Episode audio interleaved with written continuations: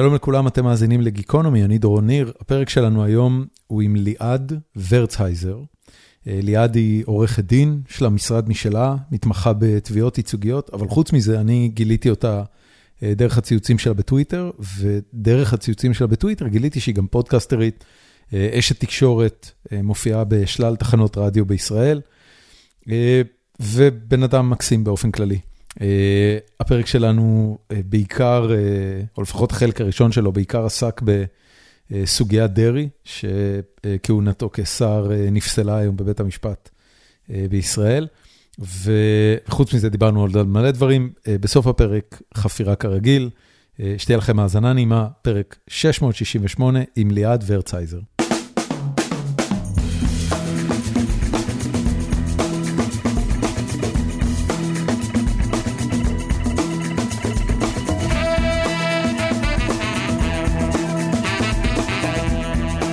פתאום מישהו הסתובב בחדר מדרגות בחוץ.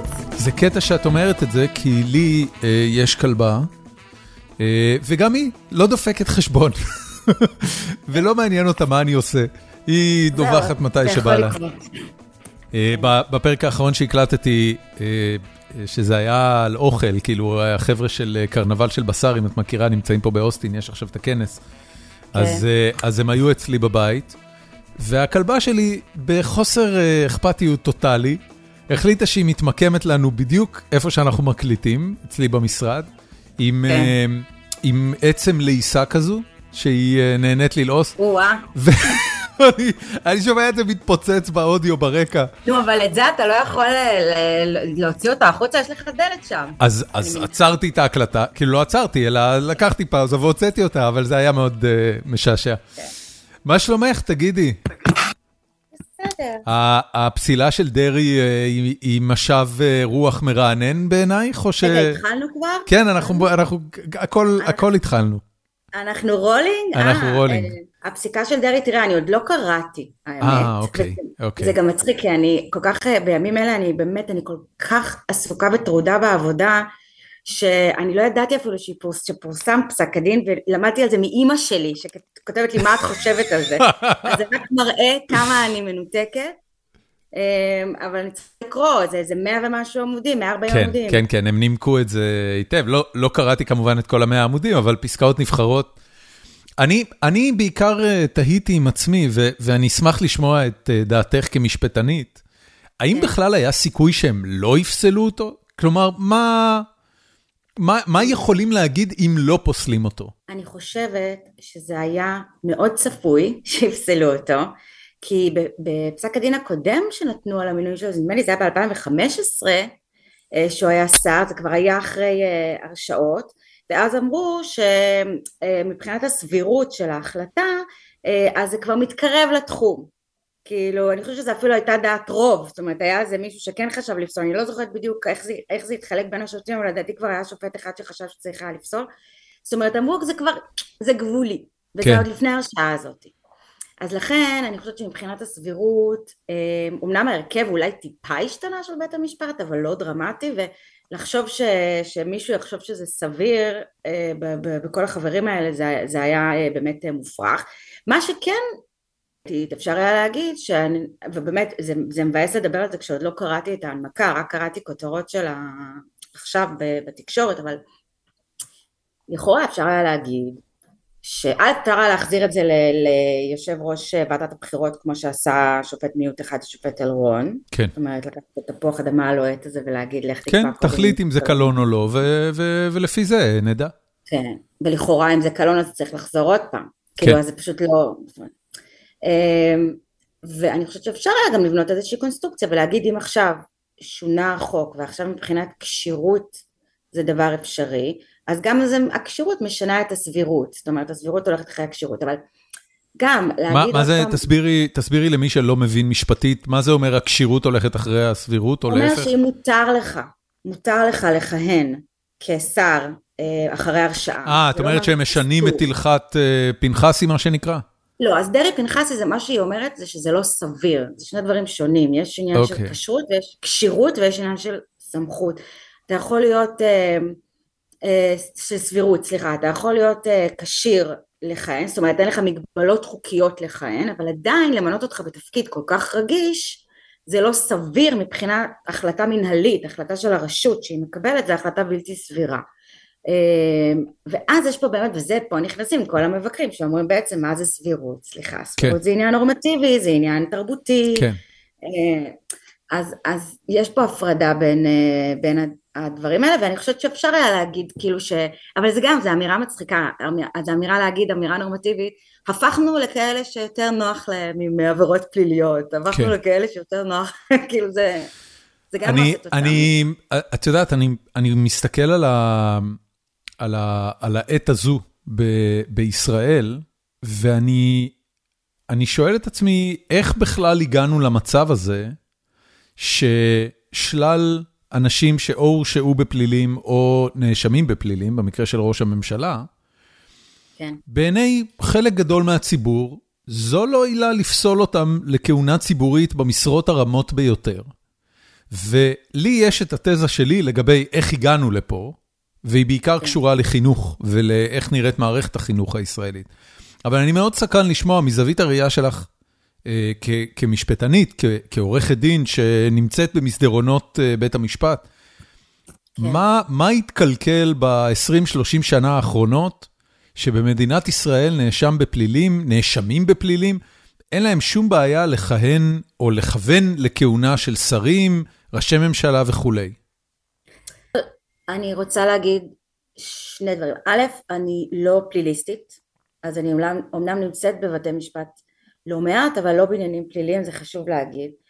אמ, ב', אני גם לא סוציולוגית, אני חושבת שזה עניין יותר חברתי ממשפטי, אבל. מה אוקיי. שאני כן חושבת, אני כן חושבת שיש um, תפיסה שנורא קל למכור אותה, והיא, מאוד, והיא קיימת בקרב ציבורים מסוימים, שיש רדיפה. Um, על אריה דרעי אנחנו שומעים את זה, עזוב ביבי, ביבי תכף, אבל אריה דרעי, נכון, זה כבר היה ככה בפעם הראשונה, והפעם השנייה, זאת אומרת, הוא זכאי, הוא זכאי, הוא זכאי, רודפים אותו כי הוא מזרחי, כי הוא מכלוף, כי הוא זה, כי הוא זה, נכון? עכשיו הוא מאוד נזהר לא לדבר סרה בבתי המשפט, אבל הוא הלך ועשה את הסדר הטיעון הזה, ואז הוא חשב לתומו, וזו התחושה שלי, שהוא חשב לתומו שאם הוא יהיה בסדר כלפי בית המשפט, זאת אומרת לא יסית נגד מערכת בתי המשפט, אז יעשו לו טובה, יגמלו לו טובה ו- וזה, אבל לכן הוא לא עשה את זה במערכת הזאת, אבל עדיין אתה יכול לשמוע המון המון שיח על זה שאם הוא לא היה מכלוף אז לא היו רודפים אותו ורודפים אותו וזה עבירות קלות וזה ואותו דבר לגבי ביבי זאת אומרת התפיסה זה שתי תפיסות. אחת שאומרת הפגם המוסרי הוא בכלל לא כזה חמור אמ, זאת אומרת מלכתחילה כי אם זה היה אשכנזי לא היו בכלל הופכים את זה לעבירה פלילית. ליעד, את, את אה, קצת מדקלמת את התיאוריה של ישראל השנייה של אה, אבישי בן חיים. זאת אומרת, את בעצם אומרת, התפיסה בציבור היא שיש אה, יש אה, אוכלוסייה אחת, ישראל הראשונה נקרא לה, כדי לעשות את ההקבלה לתיאוריה שלו, שעל עבירות כאלה לא היו מכניסים אותם ולא נותנים להם קלון ומקלים איתם ועושים להם הסדרי טיעון ומביאים להם במסובבת.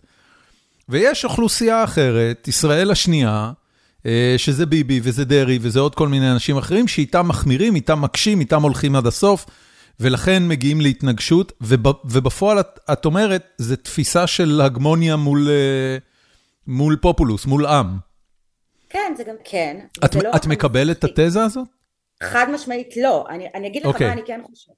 אני חד משמעית לא מקבלת את התזה, וגם, אתה יודע, הם לא, התזה הזאת לא נותנת למציאות לבלבל אותה, מה שנקרא. כאילו, יש הרי, חסר דוגמאות של אה, פוליטיקאים אה, משמאל, שנחקרו והורשעו, באמת, זה, זה בדיחה, לא צריך למנות את כל הרשימה. יש תפיסה, התפיסה זהו, התפיסה פה, אני חושבת, אה, יש פה איזה...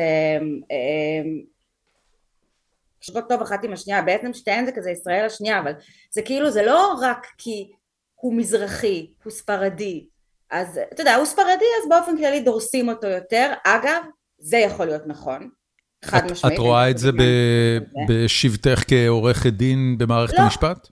אני רואה את זה בשבתי כאדם במדינת ישראל. Okay. אני אוקיי. חושבת שאני, בניגוד לכמה מחבריי האשכנזים, או עם החזות האשכנזית, שלא חוו בחיים שלהם אה, תחושות של קיפוח מהסוג הזה, אני חושבת שהתחושות של הקיפוח, המקום שלהם הוא מאה אחוז, זאת אומרת הן מגיעות ממקום מוצדק, אני חושבת שלוקח שנים לסגור פערים חברתיים, אני חושבת, מה זה שנים? דורות לסגור פערים חברתיים, כן. אני חושבת שאומנם המצב היום הוא הרבה יותר טוב ממה שהוא היה בשנות ה-60 ובשנות ה-70, בטח בקום המדינה אתה צריך לראות איזה דברים, לקרוא פעם את דברי הכנסת הראשונה, זה פשוט מדהים, זה גזענות מהמקפצה, זה אפילו לא, לא ניסו להסתיר את זה. כן.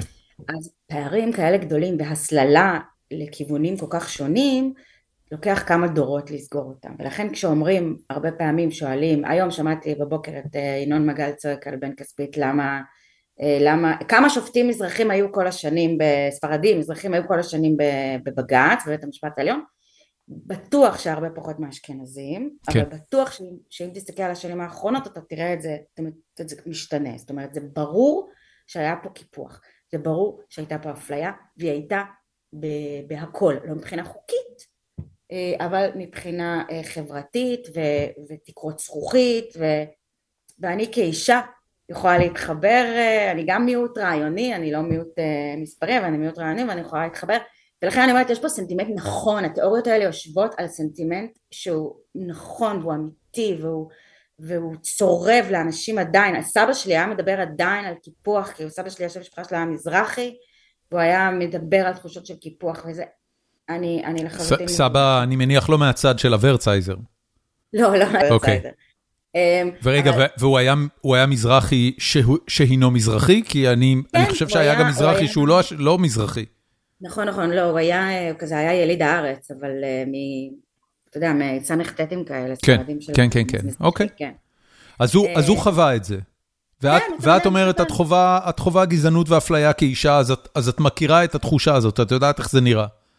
ו... אני חווה הרבה פעמים, אה, וזה, וזה, וזה בקטנות ובזה, וגם פה, ובדיוק כמו שאצל נשים המאבק הזה ממש לא נגמר, אז אני חושבת שגם אצל ה, אה, בני עדות המזרח המאבק הזה ממש לא נגמר. כן. אה, אז זה דבר אחד, ואני חושבת שזה חשוב גם להנכיח את זה, וזה חשוב להגיד שזה עדיין לא נגמר, כי גם ברגע שאומרים להם די לבכות, די לבכות, זה גם לא תשובה. כי פעם, זה, זה לא נגמר, כי זה לוקח דורות.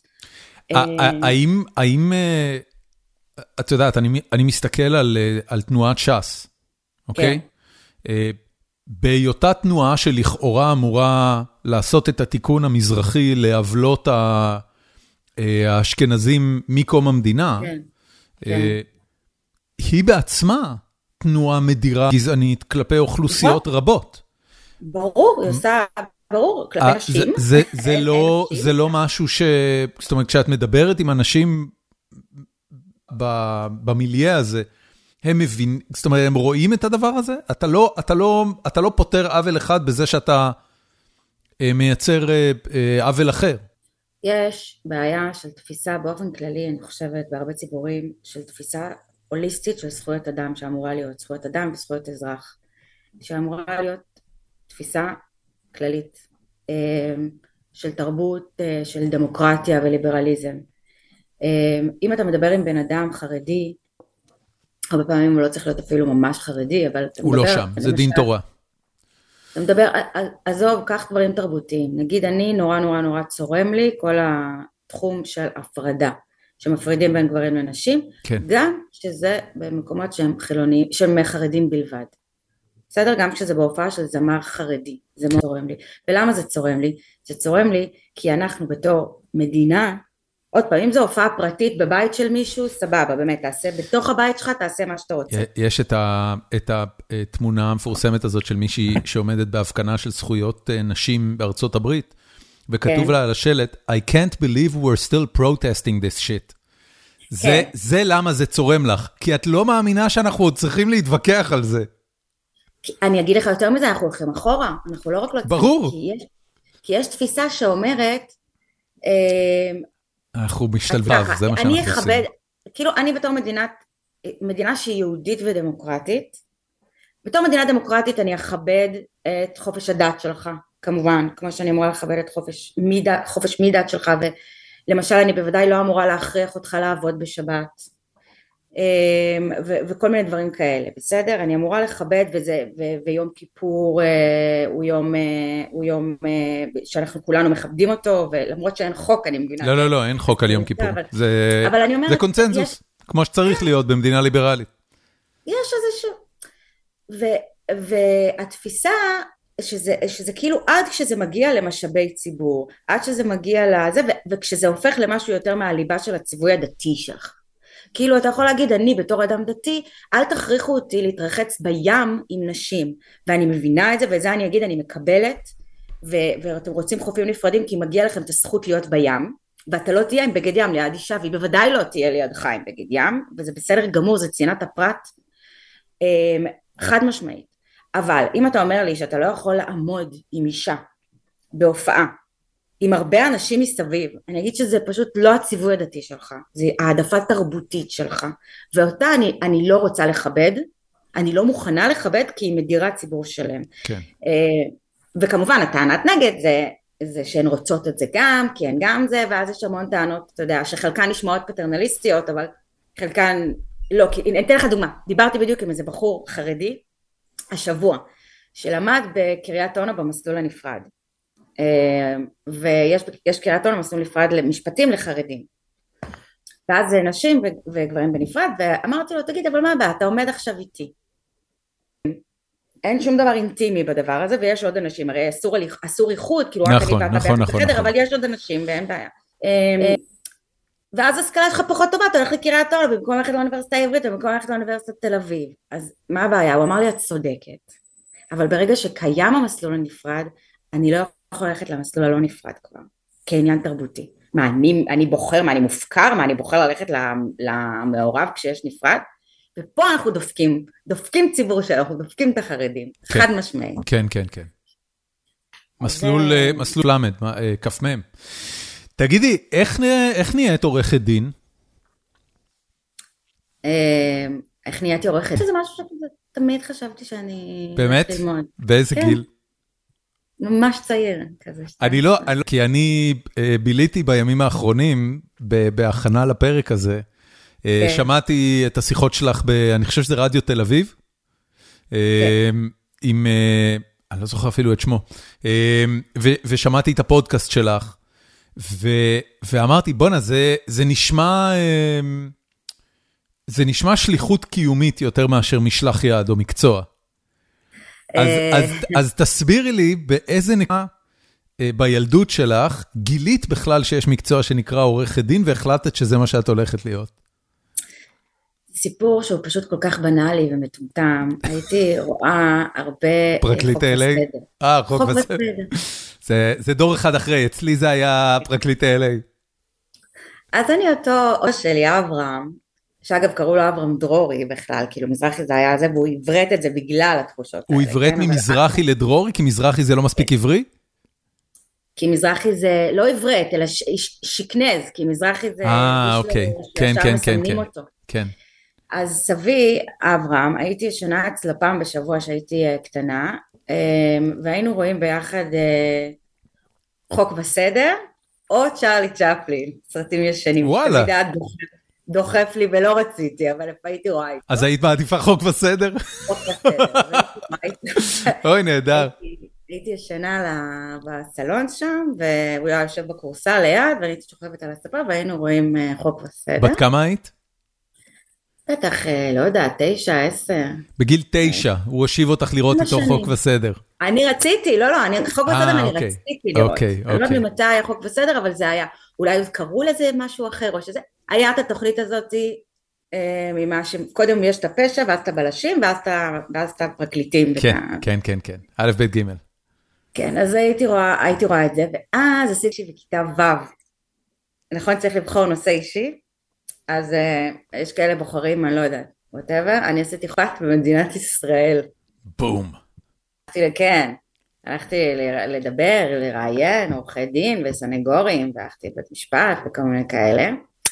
אה, זהו, זה כזה היה משהו ש... ידעתי ש...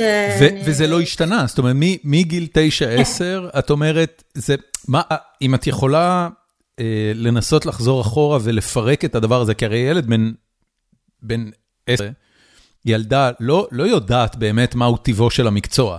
כן כסף, לא כסף, אה, אה, תוחלת חיים ארוכה או קצרה וכולי. מה היה שם שקסם לך? אני יכול, את יודעת, אני חושב על המוח הלא מפותח שלי בגיל 12, ואני אומר, אוקיי, הייתי רואה אנשים בגלימות, הייתי אומר, אוקיי, כנראה שזה הכי קרוב לסופרמן שאני יכול להיות בתור... סופר גיבור, כן. כן, אז כנראה שזה זה. אז אני צריך להיות אנשים בגלימות. מה היה שם שכל כך מצא חן בעינייך? אז קודם כל אני רוצה להגיד שגם בגיל 22 אתה לא ממש יודעת, גם כשאת הולכת לאוניברסיטה את לא יודעת מה טיבו של המקצוע, זה נכון, וגם יש לו כל כך הרבה, אפשר ללכת לכל כך הרבה כיוונים איתו, אמ, אבל ההורים שלי תמיד אומרים שהייתה לי אה, תחושת אה, צדק מאוד מפותחת, חוש צדק מאוד מפותח, ושתמיד הייתי אה, נלחמת את, הרבה פעמים הייתי מסתבכת, אחר כך יותר מאוחר בתיכון וזה, הייתי נלחמת מלחמות גם של אחרים, גם מסביבי, גם, ויכול להיות שזה קשור בזה. היית נלחמת מלחמות ציבוריות? זאת אומרת מאבקים ציבוריים? שטויות, כן, לא ציבוריים. מה למשל? לא, הייתי, גם אני אגיד לך מה, לא הייתי מהתלמידים האלה שהם ליסטים כזה נוער עבודה, נוער... אז זהו, זה, ו... זה מה שאני מדמיין, אה, אה, נושאי לא, לפידים. לא, לא, הייתי ילדה אה, בעייתית. הייתי בתיכון, לא הלכתי בכלל לתיכון, הייתי מעשנת בפינה, אם הייתי הולכת הייתי בפינת עישון. עבריינית. הייתי, כמעט, לא כן. יודע, אבל היה לי מקום שני בחיסורים בשכבה. וואו. רק אחד, אבל היום הוא רופא. זה שהיה לפניי. באמת? זה שהיה לו הכי הרבה חיסורים הוא היום רופא? ואת עורכת כן. דין.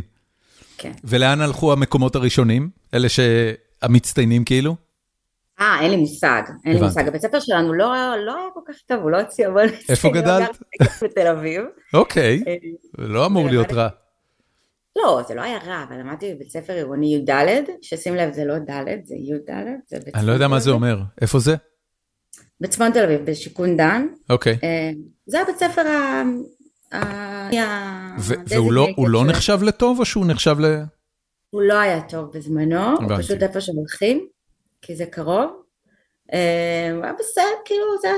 אנחנו כולנו עשינו מה זה צרות. יש עניין, אה, אני גדלתי בחיפה עם הצפונבונים על הכרמל, כן. ובתודעה שלנו, החיים שלנו היו מבחינת פריבילגיה, ואת יודעת, זמינות להשכלה, לאמצעים, מה שזה לא יהיה, החיים שלנו היו לכל היותר בינוניים. זאת אומרת, איפה שאני גדלתי, היינו מסתכלים בהערצה על העשירים מדניה, נגיד, אני לא יודע כאילו איפה מאיפה. איפה גדלת? באיזה שכונה? גדלתי ברחוב שמשון, זה, זה אחד הרחובות שעולים אל הכרמל. איזה אה, שכונה זאת? אני אגיד לך את השם של השכונה, היא מאוד לא ידועה, השכונה נקראת שמבור, אבל בדרך כלל מתייחסים אליה בתור אחוזה. אוקיי. אה, אז זה כאילו אמור להיות חלק מאחוזה, אבל השכונה בתוכניות העירוניות נקראת שמבור, לא משנה, זה לא ה... הנקודה היא שהחיים הבינוניים שלנו, שתמיד הסתכלנו בהערצה על אוכלוסיות אחרות, מהילדים העשירים של דניה ועד בברלי הילס 90-210, אחרי זה כשגדלנו, פתאום אמרו לנו שחיינו בפריבילגיה מטורפת, והיה לנו המון וזה, ואתה מסתכל על זה במבט לאחור, אתה אומר, אה, כן, באמת היה די בסדר. אבל אף פעם לא חשבנו על זה ככה באותה, באותה נקודה. אמ, אני אני רוצה לחזור אלייך, ב, אז אז, אז זה בתור ילדה, חוק וסדר, טראבל מייקרית ומאבקים ציבוריים, באיזה נקודה ממש החלטת ללכת ללמוד את זה? ממש אה, צבא, ואז אה, אמרתי, טוב, אני הולכת למשפטים, צריכה לעשות פסיכומטרי. אה, זה היה מצחיק. והש... אני, אגיד לך משהו, אני עשיתי פסיכומטרי, אני בגלל שהציונים שלי לא היו, אני אומרת לך, באמת בן אדם, הייתי באמת, אף אחד תמיד לא, קשה להם זה, אבל הייתי תיכוניסטית, מאוד מרדנית ובעייתית. אוקיי, אה, אבל סיימת בגרות. לא, לא, בטח. אוקיי. לא, גם לא ב... עוד פעם. אוקיי, אוקיי. מה שנחשב לא מספיק טוב, אני מדברת לא מספיק טוב לפקולטאות למשפטים. לאימא שלי. לא, אימא שלי, זה מדהים. אז משפטים, אני זוכר, היה פסיכומטרי 720, ממוצע ציונים... היה צריך פסיכומטרי גבוה, כן. בטח שלי היה ממוצע, פחות מ-100. כולם היה להם יותר מ-100, עם כל ה... עם כל הבונוסים, כן, כן, כן. אז עשיתי פסיכומטרי, ואני זוכרת, אמרתי לאבא שלי, ואם אני לא אקבל מספיק, אז אמר לו, אז תעשי עוד אחד. ואם אני לא אקבל מספיק, אז כאילו ציפיתי שהוא יגיד לי, אז תלכי למכללה ואני אשלם.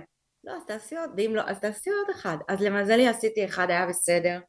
ואז נסעתי לחו"ל, אמרתי להם, תרשמו אותי, קיבלתי בחו"ל את התוצאות, יצאתי לאיזה חודשיים, אז ישר אחרי הזה, אמרתי להם, תרשמו אותי. ואז אני אומרת להם, תקשיבו, תרשמו אותי לדו-חוגי, הם עשו לי את כל הטפסים וזה כי הייתי בחו"ל, אמרתי להם, תעשו לי את הדו-חוגי, נגיד, בוא...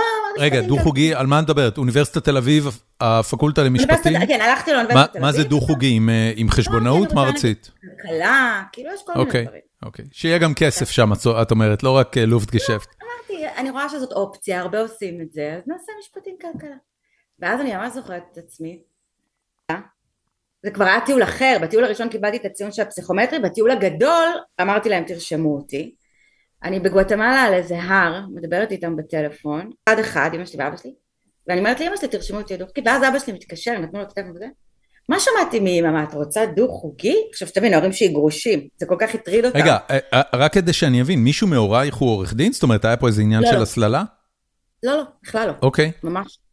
אבל הם פשוט נבהלו, הם יודעים איזה תיכוניסטית נוראית הייתי, והם לא האמינו שאני אצליח להיות סטודנטית נורמלית. אה, זאת אומרת, את מעמיסה על עצמך יותר מדי, מכוונת גבוה מדי?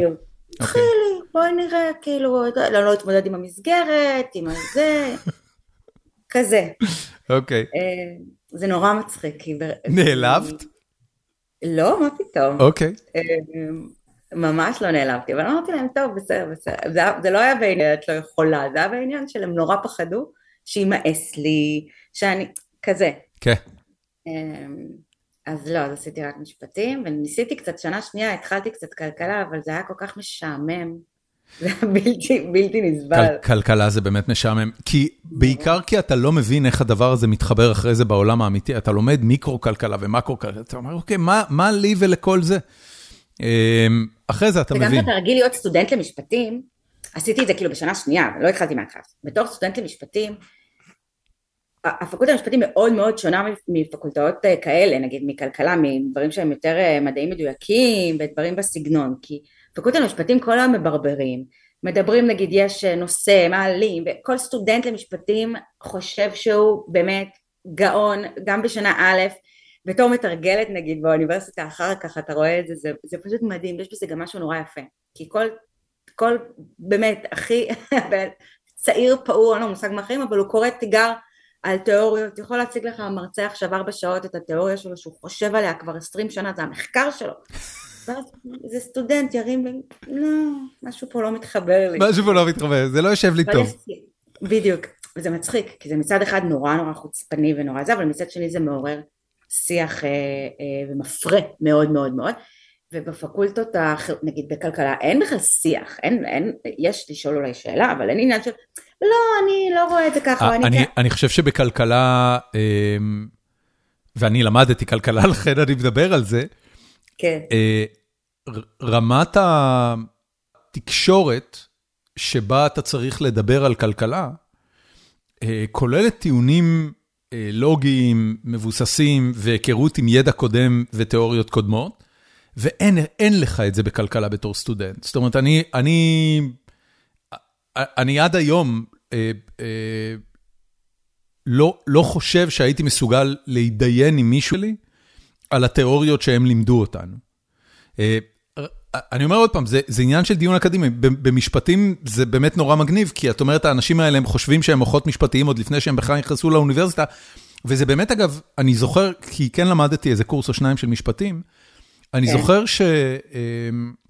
שאחד הדברים שלימדו שם, ששופט בישראל לא חייב להיות עורך דין, הוא לא חייב להיות מוסמך, הוא כן חייב להיות מוח משפטי, הוא כן חייב להיות עם ניסיון ו- ו- וידע, אבל הוא לא חייב להיות תואר במשפטים, הוא לא חייב להיות כן חלק... צריך להיות משפט...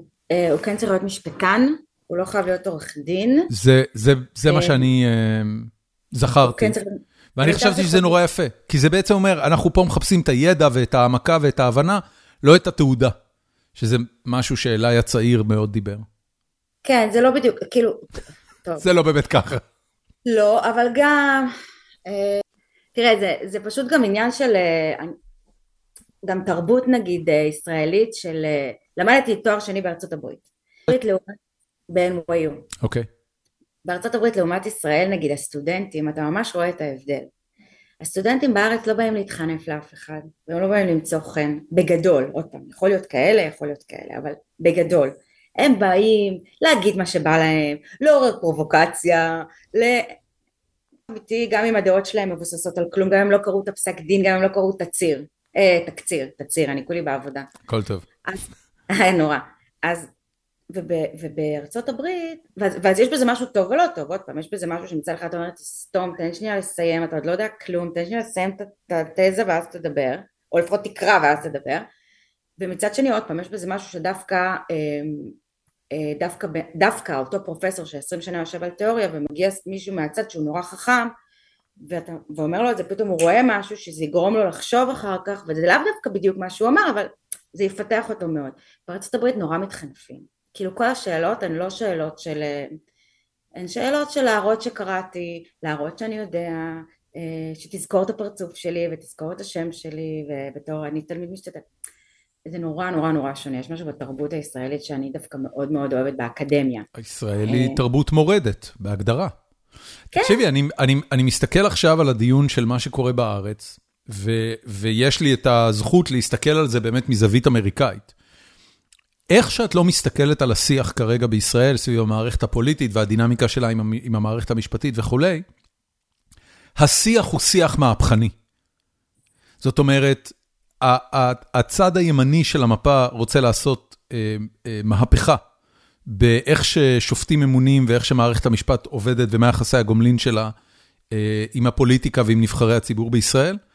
והצד השני נלחם להשאיר את העסק על כנו, שגם, ומאיים בהפיכה כנגד כל היתר, זאת אומרת, מאיים באי ציות לממשלה. במרד, כן. כן, במרד, במרי אזרחי. השיח הוא שיח מהפכני. השיח הוא שיח מהפכני, אה, בטח בדמוקרטיה שהיא לא הרגע נולדה. אה, זאת אומרת, אנחנו לא כאלה, הדמוקרטיה שלנו היא לא כזאת ותיקה, אבל היא גם לא כזאת... מאוד צעירה. אה, במונחים של דמוקרטיות היא מאוד צעירה. וזה מה שאני אומרת, מצד אחד זה הרגיש, אני לא יודעת, עד, עד היום זה הרגיש שחלק מהדברים הם מובנים מאליהם, ועכשיו אתה רואה כמה הם שבריריים.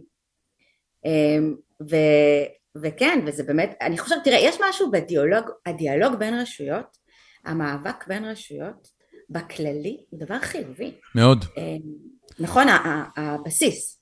בגלל זה, את יודעת, אני גם מסתכל על, אה, על, על, הסתכלתי לפחות על רשימת הסעיפים של יריב לוין, ו, והדבר הראשון ששאלתי את עצמי, כדי ולא לקץ הדמוקרטיה מול, כן. מול, מול קץ מדינת ישראל מהצד השני, שאגב, אה, אני לגמרי שם, אני יכולה להסביר לך למה, אבל כן. אז תכף תסבירי לי. אבל לפני שתסבירי לי למה זה קץ הדמוקרטיה, אני כן אשאל אותך את כן. השאלה הבאה. כן. אה, על פי דעתך, האם האופן שבו שופטים נבחרים בישראל היא הדרך הנכונה? ולמה אני שואל? כי אני חי היום בארצות הברית, כבר חמש שנים, אה, זכיתי להפוך להיות אזרח פה לפני שנתיים, ואז הצבעתי בבחירות פעם ראשונה. במיד טרמס שהיו בנובמבר, ופה אני אני מצביע על השופטים. זאת אומרת, השופטים כן. המחוזיים של המחוז שלי, אני בחרתי אותם, אה. והם סומנו מראש כדמוקרטי ורפובליקני, יכולתי להיכנס לאתר אינטרנט ולקרוא את המניפסט שלהם, ופסיקות קודמות, ועל פי זה לגבש את דעתי, ואז הלכתי לקלפי והצבעתי עבור השופטים שרציתי שיהיו השופטים המחוזיים פה. אני מסתכל על מדינת ישראל, מעולם לא העליתי בדעתי אפילו ששופט זה מישהו שהציבור בישראל יבחר כשגדלתי שם, ואני שואל את עצמי, מה הדרך הנכונה לחברה אה, לבחור את שופטיה? התשובה היא שזה לא, הדיון על איך בוחרים שופטים הוא דיון שלא יכול להיות מנותק מדיון לגבי יתר המנגנונים. זאת אומרת, שא', אני חושבת שמלכתחילה שיטה שהשופטים נבחרים משיקולים פוליטיים היא פחות טובה.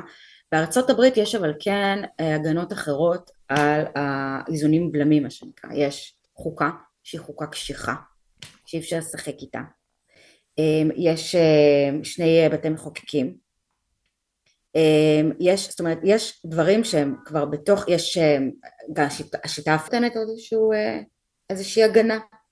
אמ, זאת אומרת, ואני יכולה לתת לך ככה לגבי כל שיטה אחרת שתמיד נותנים כדוגמאות, אבל גם פה השופטים זה, אבל פה השופטים, אבל רגע, אז אני אומרת שנייה, תבחן את כל השיטה, תסתכל על האיזונים בכל השיטה, לא רק איך בוחרים שופטים. אז, אני, אז בואי נעזוב את ההשוואה לארצות הברית ואני אשאל אותך, מהי לדעתך, ליעד, הדרך הנכונה לבחור שופטים במדינת ישראל, כך שמצד אחד הציבור ירגיש שהשופטים הם באמת מייצגים שלו, ומצד שני, עקרונות החוק יישמרו ולא יהיו פרוצים לכל עבר ולגחמות של פוליטיקאים.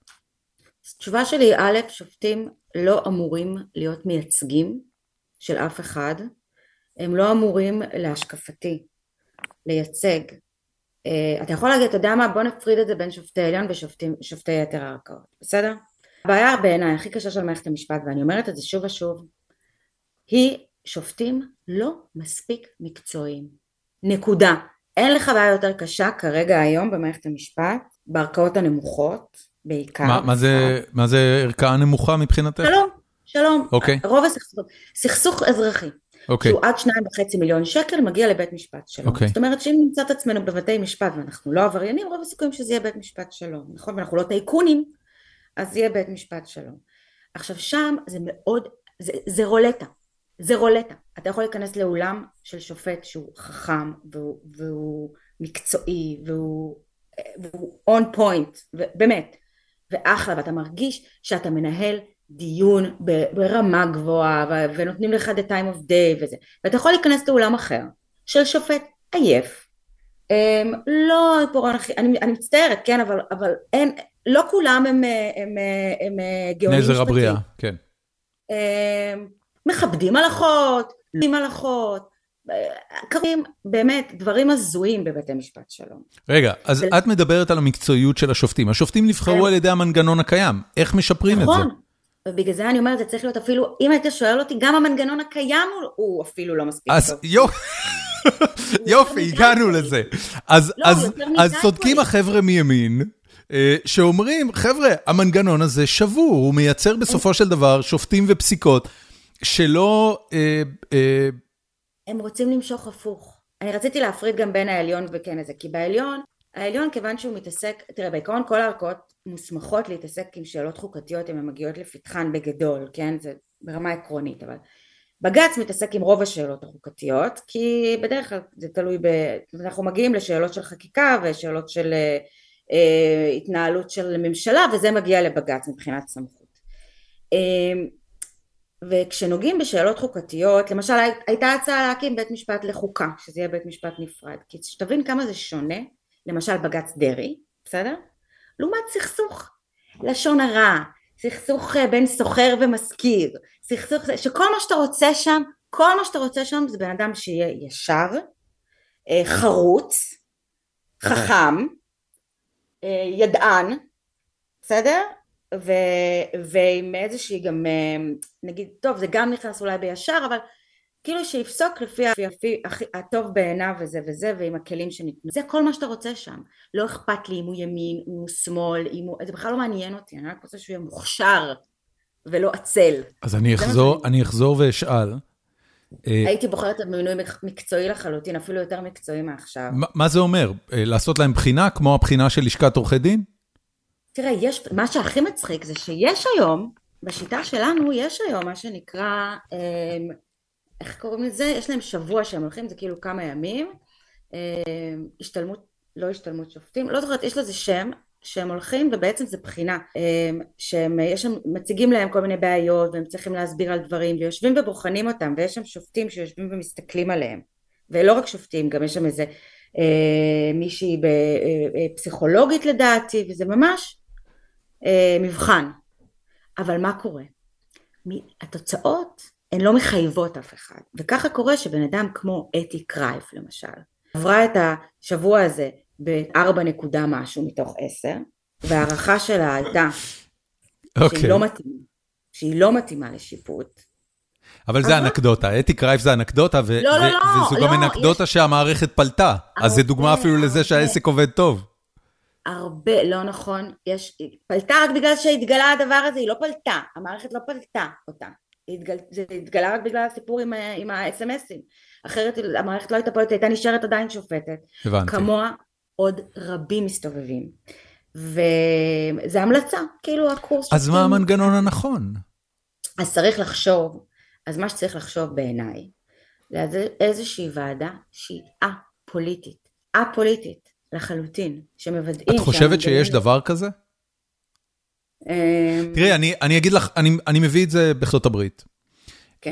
ההצבעה על, על מי יהיו השופטים, לגמרי פוליטית. אף אחד לא כן. משלה את עצמו ששופט הוא לא אדם פוליטי, הוא פוסק על פי תפיסת עולמו, תפיסת עולמו היא פוליטית. הוא שמרן, או הוא פרוגרסיבי, הוא בעד הפלות, או הוא נגד הפלות, הוא חושב שאלוהים, אה, אה, דין אלוהים... קיים, אה, לא כן, קיים, או שאלוהים לא קיים. אה, כן. הוא מכבד אה, אה, מהגרים, או שהוא מפחד ממהגרים, וכולי וכולי. אה, אף אחד לא משלה את עצמו שאתה לא יכול להיות פוליטי. זאת אומרת, הקונספט שאני, אגב, נתקל בו שוב ושוב, אה, רק לפני כמה שבועות ראיינתי את אה, שירלי רימון ברכה, שהיא אה, ראש מחלקת החינוך של עיריית תל אביב, והיא סיפרה לי על, על מדינה סקנדינבית שבה יש מועצת חינוך, לכאורה אובייקטיבית, שהיא מנהלת את מערכת החינוך, וזה לא נתון לגחמות של שר כזה או שר אחר. כל גוף הוא פוליטי, לכל אדם יש דעות פוליטיות. אז למה לא להגיד, חבר'ה, אוקיי, סבבה, שימו את זה שמה בחוץ, יש לנו דעות פוליטיות. הנה רשימת הפסיקות של בן אדם בנושא כזה, בסכסוך בין שכנים הוא פסק ככה, הוא פסק ככה. בדיונים על, על שופטים בארצות הברית, גם בשימועים לקראת בית המשפט העליון, עולים רצפים של פסיקות ואומרים, הנה תראו, בעשרה מקרים של מהגרים נגד מקומיים הוא תמיד פסק עבור המקומיים. מה זה אומר על הבן אדם? זה אומר משהו על הבן אדם. זאת אומרת, הפוליטיקה של הבן אדם היא שם בחוץ. לא מתווכחים איתה, אבל יודעים שפעם זה ככה ופעם זה ככה, פעם אלה ממנים שופטים, פעם אלה ממנים שופטים, וממילא אנשים בוחרים את השופטים שלהם.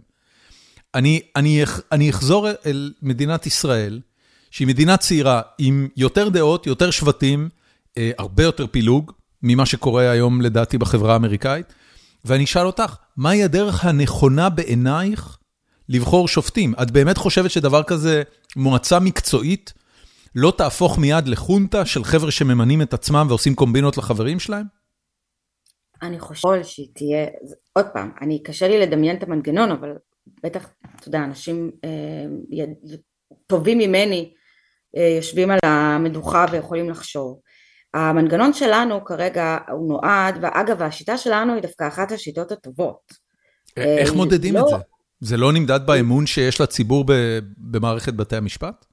האמון של הציבור בבתי המשפט בכל העולם, האמון של הציבור בכל העולם יורד נקודה בהכל, לא רק, לש... ב... הוא יורד ב... ב... לא באמת, תסתכל בכל אני, העולם. אני יודע.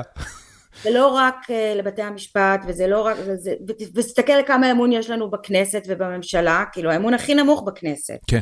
אז, אז זה לא המדד מבחינתי, אמון הציבור הוא לא מדד, יש אפילו, uh, יש איזה מאמר. אז מה כן? ליעד, הרי בסוף אנחנו, אנחנו משלמים מיסים. אנחנו אלה שמממנים את המערכות הציבוריות האלה, חייב להיות לנו אמון, אמון בהם, כדי שבמוח של כל אזרח במדינה, אזרח משלם מיסים במדינה, החוזה המינימלי של אני נותן כסף ומקבל בתמורה שירותים ציבוריים, ימשיך להתקיים. ו... אז אני רוצה לחלק את הדיון הזה הדיון... באמת לעליון ולא עליון, בסדר? עליון בכובעו בג"ץ אפילו, בסדר? הערכאה, באמת, הערכאה החוקתית. אמ, אני חושבת שבאופן כללי, הדעות הפוליטיות הן לא רלוונטיות לרוב ביט, באמת, הסכסוכים שמגיעים לבתי משפט, הן פשוט לא רלוונטיות לחוץ, ואני יכולה להגיד לך שאפילו עכשיו תסתכל למשל, אה, זה גם הכי מצחיק שמדברים על שמרן ולא שמרן, ואיכשהו בארץ זה נהיה ימין ושמאל, שמרן ולא שמרן, אבל... כן, ברור. כשבארץ מדברים על שמרנות משפטית אז אומרים שטות, כן, הרי אתה, אתה רואה שהאנשים שהם הכי שמרנים חושבים שבית משפט היה צריך לעצור את ההתנתקות, נכון, כן, נכון, חושבים שבית המשפט היה צריך לעשות את הדבר הכי, הכי אקטיביסטי בעולם ולעצור החלטת ממשלה. כן. אוקיי? אז... בסדר, יש, הרבה, יש, הרבה, טיפשות בשיח הציבורי בישראל. יש כשלים, כן. אבל בגלל זה. אני מדבר עם בן אדם אינטליגנטי שמכיר. אז אני אומרת, אז, אז הדעה הפוליטית, אני אתן לך דוגמה, בבג"ץ עכשיו שעוד לא קראתי אותו של דרעי, אז הבנתי שהשופט שטיין, שנחשב כאילו המאוד מאוד שמרני, שאיילת שקד מינתה אותו, ו- וגם אני כל כך לא אהבתי את כל הדיבור של איילת שקד סביב שופטים, של שופט שלי, אני מיניתי אותו, כל העניין הוא ששופט לא אמורה להיות לו מרות, הוא לא אמור להיות, להרגיש לה חייב, הוא לא אמור כלום, זה דיבור שהוא נגוע בעיניי, אבל אוקיי, גם הוא חתם על פסק הדין הזה עם דעת הרוב, כי בסוף, וזה נורא נעים לראות, שבסוף, אני לא יודעת מה דעתו ייקוב הדין את ההר, כן. בסוף, בסוף יש, אה, אתה, יש לך כלים, סט של כלים, אתה לא יכול לעקם את המציאות. אה, אתה יודע, ואני חושבת, פה כל העיניים אליהם, בערכאות הנמוכות זה קורה כל כך הרבה ואף אחד לא רואה את זה ואף אחד לא מדבר על זה וזה לא בעין הציבור אבל כל כך הרבה שמעקמים ועושים והפוך ו... אז לכן אני אומרת הערכאות הנמוכות אני גם חושבת שהפוליטיקאים פחות רבים על זה הם הרי רבים, נכון? הם לא אכפת להם, הם אחר כך הם רבים על מה שכואב להם ולחברים שלהם שזה בדרך כלל מגיע נכון. גבוה. נכון, אז מה, בדרך כלל מה קורה בדילים האלה בוועדה? השופט הזה, הוא מביא זה, אבל טוב, אז תן לי עוד שני מזרחים, תן לי עוד של, שלושה ערבים, בוא נמצא באמת? פה... ככה זה נראה? ככה נראים הדיונים? ממה שכופים, אבל ממה שהצלחתי להבין, ממה אין, שמדברים אין עליהם. פרוטוקול של הדיונים? לא. אה, באמת? לא, לא, לא. זה סגור בפני הציבור? כן. אוקיי. נו, וזה, וזה. וזה נראה לך תקין? יש סיבה, סיבה לא רעה. שהשופט לא, לא ירגיש למי הוא חייב. זו סיבה לא רעה. או כאילו זה דווקא סיבה, אני... יש בזה היגיון. לא! ממש לא לא. אמור לדעת למי הוא חייב. תקשיבי, על המינוי. א- איפה, איפה העיקרון הפשוט של מערכות שהציבור מממן, הציבור חייב להיות שקוף. אלא אם כן מדובר בביטחון המדינה. אם למה מעלים... רק ביטחון המדינה זה הדבר היחידי ש... אני אגיד לך למה. כי בביטחון. המדינה, זה, זה המקום היחידי שבו אני אה, יכול איכשהו לקבל הסתרה מהציבור, יש דיני נפשות. זאת אומרת, אם בדיונים של איזושהי ועדה בכנסת אה, אה, עולים דברים, שעצם העובדה שהאינפורמציה הזאת חשופה לציבור יכולה להעמיד בסכנה אנשים שנמצאים בשירות מבצעי, אז אני באמת לא רוצה את זה. אני, אני רוצה לתת חיסיון לדיונים של ועדה כזו. אוקיי, ואם כשאתה פותח, אני סתם אומרת, אני לא, אין לי עוד דעה, דעה מוחלטת בעניין הזה, אבל אני אומרת לך, אם אתה פותח את הדיונים בוועדה, בסדר? ואתה מבין שהמשמעות של לפתוח את הדיונים בוועדה היא שאז בדיוק השופטים ידעו למי הם היו אמורים לעשות חנדלח לפני ואחרי ואיך זה בדיוק עובד ואתה מבין שמה שיקרה מזה זה שיהיו לך שופטים, אתה פותח פתח לשופטים מטעם ואתה פותח פתח לכל מיני הטיות אז אני, לא אני. אני חושב שהמטעם הזה קיים מלכתחילה, ואני מעדיף לדעת אותו ולא לא לדעת אותו. שוב אני אומר, אני, אני חוזר זו למודל... תפיסה המ- צינית, זו תפיסה שאומרת שכולם כולם פוליטיקאים, אבל אני, יש לי עדיין תפיסה שאומרת, אני, אני רוצה להגיד לך משהו, התפיסה שלי אולי תפיסה, זה, זה מצחיק להגיד אולי, אולי בגיל 40 הנאיביות היא כבר לא כל כך חמודה, אבל אני התמחיתי בבית משפט עליון, אני, אני ראיתי את האנשים האלה, אני, אני הייתי שם, אני הייתי במסדרונות, אני ראיתי את מאחורי הקלעים, זה אנשים שעובדים מאוד מאוד קשה. נכון? אה, מצוין. רגע, מעבר לזה, אם אין, לא, אני, אני מדגישה את זה כי זה אנשים שהם כבר אחרי גיל פרישה רגיל, אתה יודע, אנשים עד גיל 70 נשארים שם, כן. הנכדים שלפעמים מגיעים לבית משפט כי אין להם זמן לראות אותם בכלל, ואם אין לך, מה שאני באה להגיד זה שאם אין לך מחויבות ותחושה של אה, שליחות, אה, אז אתה לא שם, באמת, אתה לא שם. אבל, אבל למה. למה, למה העובדה ש... הרי בסוף, אני, אני אשאל אותך אה, את, את הדבר הזה. האם את, האם את מסכימה איתי, או עם האמירה, שבסוף, לא משנה מה אתה מסתיר ומה אתה לא מסתיר, בסוף יש מערכות יחסים לכולם, יש תחושת אני חייב לכולם, יש פוליטיקה לכולם. כל אדם הוא יצור פוליטי, כל שופט הוא יצור פוליטי. אין כן, מה... אבל הוא אמור להשאיר את זה מחוץ, זה בדיוק העניין, הוא יצור פוליטי, אבל הוא אמור להשאיר את זה מחוץ לאולם. מעולה. אז בואי נסמוך לעולם. עליו, נדע מה הפוליטיקה שלו, אז למה אני רוצה לדעת מה הפוליטיקה שלו בכלל? מה עדיף, לא לדעת? אני לא רוצה לדעת מה אני, מה הפוליטיקה אני, שלו. אני בא מזווית ראייה שאומרת, תמיד אינפורמציה וידע עדיפה על היעדר אינפורמציה וידע. זהו. לא נכון, לפעמים דווקא, לא נכון, לפעמים זה יכול להיות משהו שהוא לא רלוונטי בכלל, למשל, אני, מה מעניין אותי אצל שופט? בטח שופט שהוא מגיע לעליון, אז זה שופט שמקודם, בדרך כלל אפשר, אלא אם כן הוא מגיע מבחוץ, אבל בדרך כלל אפשר לבדוק את הפסיקות שלו, איך הוא פוסק, איך זה נראה, האם הפכו הרבה ההחלטות שלו, האם ערערו- כשערערו עליו, ברור, הרי, הרי, הרי גם. זאת הסיבה שהוא נבחר. הרי זה בדיוק מה שעושה הוועדה לבחירת שופטים. האנשים שיושבים בוועדה לבחירת שופטים, לכל אחד מהם יש תפיסת עולם פוליטית, ימנית, לא, שמאלנית. בגלל- לא אבל, אבל זה לא תפיסה, אתה, אתה מבלבל פה בין תפיסת עולם לבין פשוט מקצועיות, האם מדובר בשופט טוב. אני קוראת פסיקה שלו לא בשביל לדעת אם הוא אוהב מהגרים. זה, קוראת זה קצת, אה, זה קצת את זה. וואטאבאוטיזם. יש מקצועיות, ואני מסכים איתך לגמרי, שצריך לשפוט שופטים על פי רמת המקצועיות שלהם, ומה שאת מתארת קודם, המקרה עם אתי קרייף כאנקדוטה, הוא מקרה בולט של בן אדם שלא צריך להיות במערכת. זה לא בודד. לא ואני אני שוב לוקח את זה צעד קדימה, ואני אומר, יש רמת מקצועיות, נסכים שכל שופט נמדד בציון בין 1 ל-10 על רמת המקצועיות שלו, חריצות שלו, אה, הזמן שהוא נותן לפסקי דין להתמשך וכולי וכולי, ולצד הדבר הזה יש תפיסת עולם פוליטית שיכולה להיות ימנית, שמאלנית, פרוגרסיבית, שמרנית, ואין לה קשר לוורטיקל השני. אז אנחנו רוצים את כל השופטים שלנו סופר מקצוענים, עשר ברמת המקצועיות והחריצות, ומה לעשות שכל אחד כזה, בטח אם הוא עשר ברמת המקצועיות, גם תהיה לו תפיסת עולם פוליטית. אז בואו נדבר על זה, בואו נגלה את זה, בואו נדע מאיפה זה מגיע. הוא לא, הוא לא אמור להיות, בניגוד לכנסת, שכן אמורה לייצג אותך, בניגוד לפרלמנט, באמת, פרלמנטים, אנחנו בוחרים אנשים שייצגו אותנו, ואנחנו רוצים איזון שם ביחס לאוכלוסייה, נכון? האוכלוסייה היום אין מה לעשות, היא ימנית, אז יש לנו יותר חברי כנסת אה, ימנים, אה, אוכלוסייה יהודית ימנית, יש לנו יותר חברי כנסת ימנים. אה, בית המשפט לא אמור לשקף, מלכתחילה זו תפיסה לדעתי לא נכונה של בית המשפט, שהוא אמור לשקף איזשהו איזון, אה, ייצוג אז, של חלקי העם. אז אם ככה ליד, מאיפה אמור להגיע האמון שהציבור נותן ב, בבתי המשפט שלו?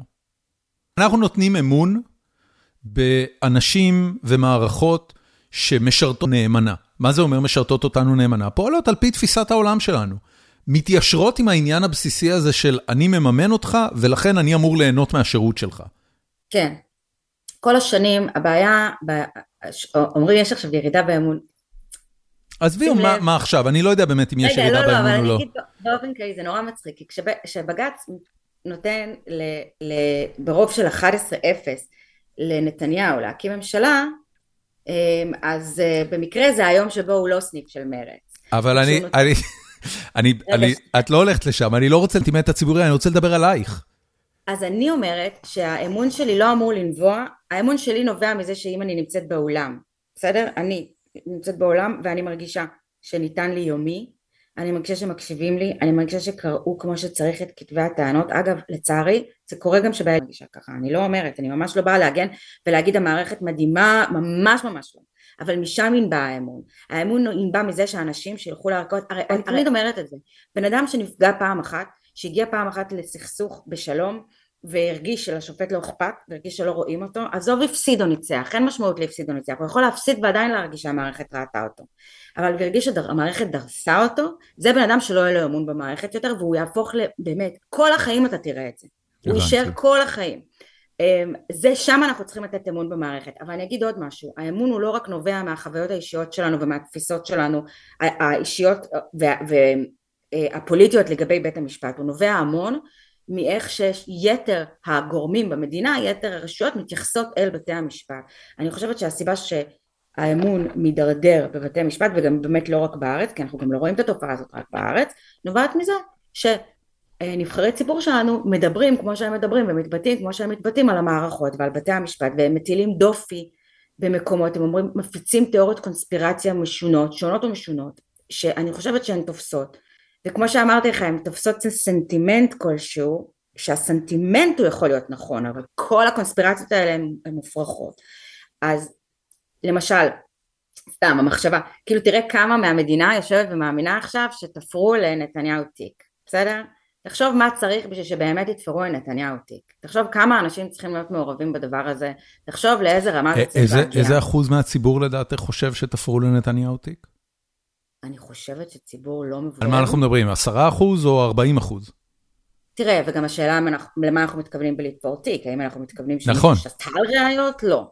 אבל למשל אומרים, זה לא דבר שאים אותו כי לקחו, אמרו מצאנו משהו קטן, בוא ננפח אותו, בוא, אתה יודע, זה מתחיל משם ועד תיאוריות קונספירציה הרבה יותר מופרכות, של לשים כובע כן, מיד גס. ב-27 למאי 2020, בן כספית דיווח ב-103 FM שעשו סקר ו-42% מהציבור סבורים שתפרו לראש הממשלה תיקים. המון, זה המון, אתה מבין? ואתה מבין כמה זה, מה צריך בשביל דבר כזה? הרי מה עברו? מה עבר כתב האישום הזה בשביל שבסוף הוא, הוא, הוא באמת יוגש? כן. וכמה הוא דרך וכמה הוא שונה בדרך. אז אני אומרת, זה פוגע מאוד מאוד מאוד באמון של, של הציבור, כן. לפמפם, לפמפם את הדבר הזה כל הזמן, במשך תראה כמה שנים. אנחנו בתוך הדבר הזה. נתניהו באמת בן אדם מוכשר שרותם, הוא לא רואה בעיניים, זה, זה, לא העסק, ש, זה העסק שלו וזהו. תגידי, אני רוצה רגע לחזור אלייך.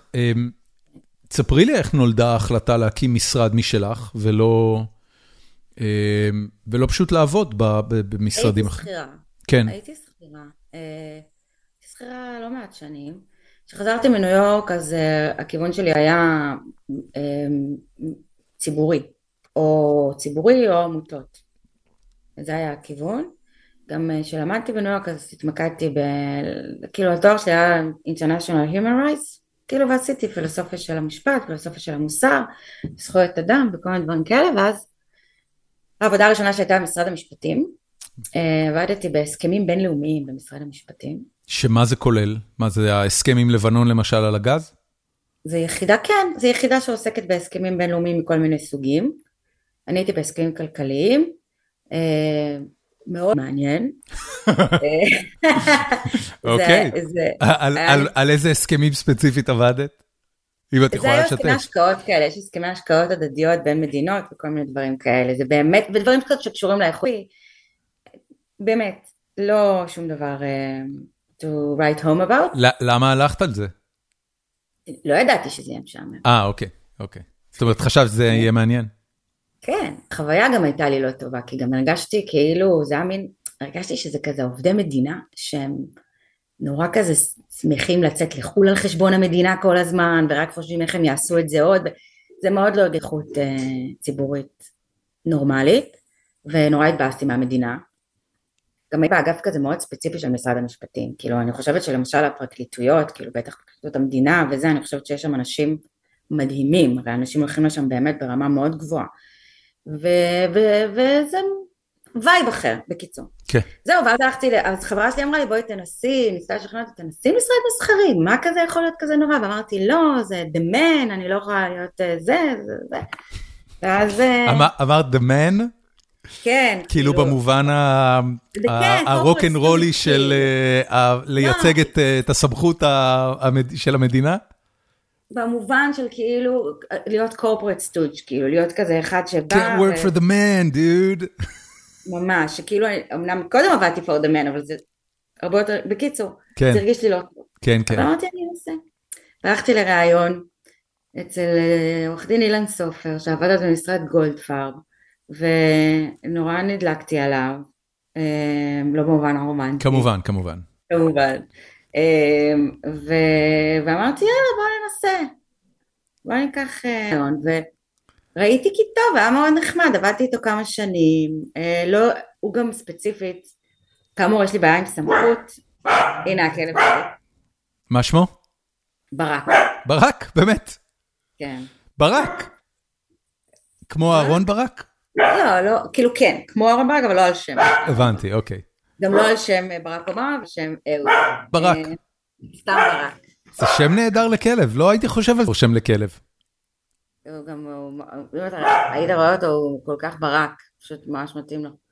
אמ, בקיצור, אז, אז יש לי בעיה באמת עם, בדרך כלל עם סמכויות ומסגרות וזה, אבל נתנו לי שם איזה משהו מאוד נעים, באיכשהו יצא שבתוך משרד ענק, גולדפרב וליגמן זה משרד ענק. כן.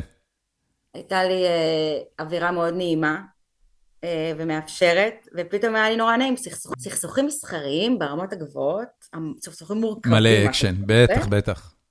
זה אלה וחצי מיליון, כן, כן, כן, כן.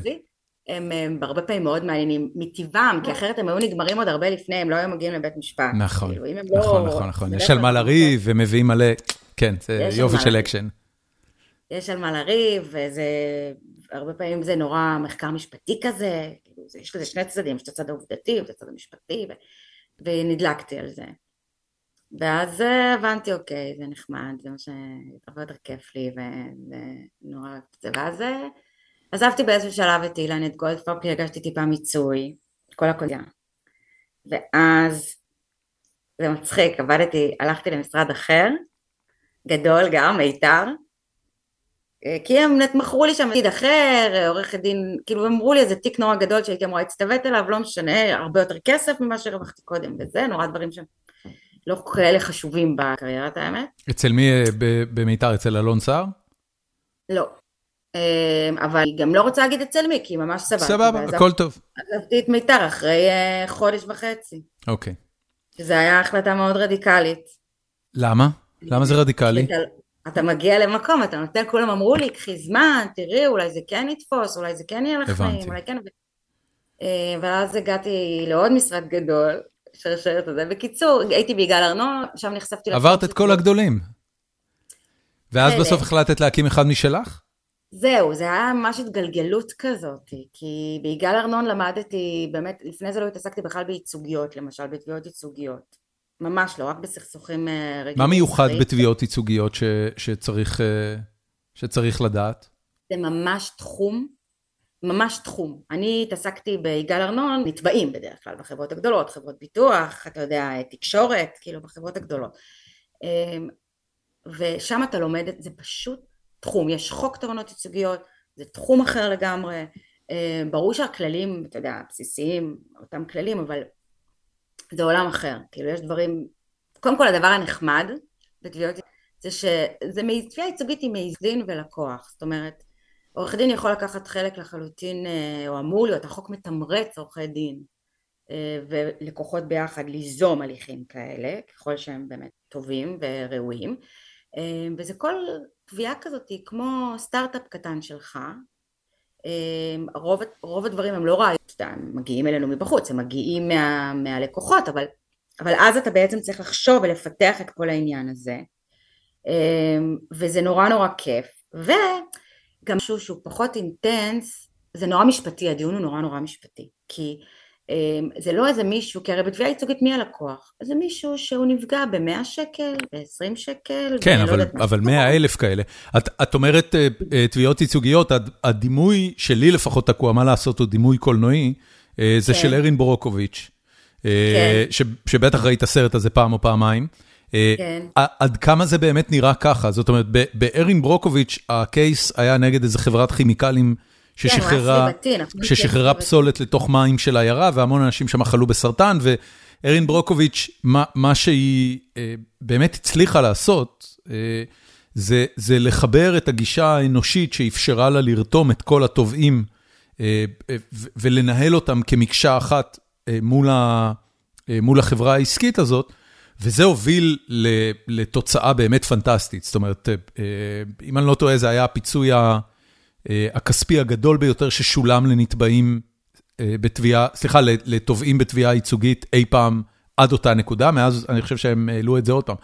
אבל זה, זה באמת העניין? זאת אומרת, זה, לא, זה כזה cat herding שצריך לרתום את הנתבעי, את התובעים? לא, לא, זה, זה מיסקונספציה נפוצה. בארץ המנגנון הוא הוא opt-out, הוא לא opt-in. זאת אומרת שאם אני מייצגת קבוצה, אם אני נפגעתי באופן מסוים, הדוגמה הכי קלה זה אם נגיד חברת תקשורת, אני גיליתי שהיא מחייבת אותי סתם בעוד חמישה שקלים כל חודש, בסדר? אוקיי. Okay. סתם, העלתה לי. ואז אני מבינה שכנראה זה לא רק אני.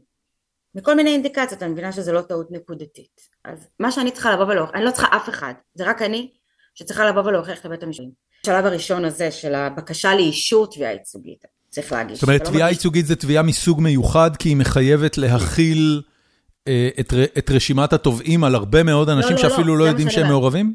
שום רשימת תובעים, כל מה שאתה אומר זה, אה, לי יש עילה אישית, הנה לי, ויש אה, לי סיבה טובה מאוד להניח, בסביבות גבוהה, שזה קרה לעוד המון אנשים. אוקיי? אוקיי. זה כל מה שאתה צריך. אתה צריך להגיד כמה? זאת אומרת, עשרה זה תביעה ייצוגית, או מאה זה תביעה ייצוגית, או מאה אלף? אין לזה, אין אה, חוקים לדבר הזה, זה לא מוגדר בחוק, אבל, אה, אבל אה, אתה צריך לתת הערכה. איזה, ו... איזה תביעות ייצוגיות נפסלו למשל על רקע של חון הציבור? זאת אומרת, זה לא ייצוגי.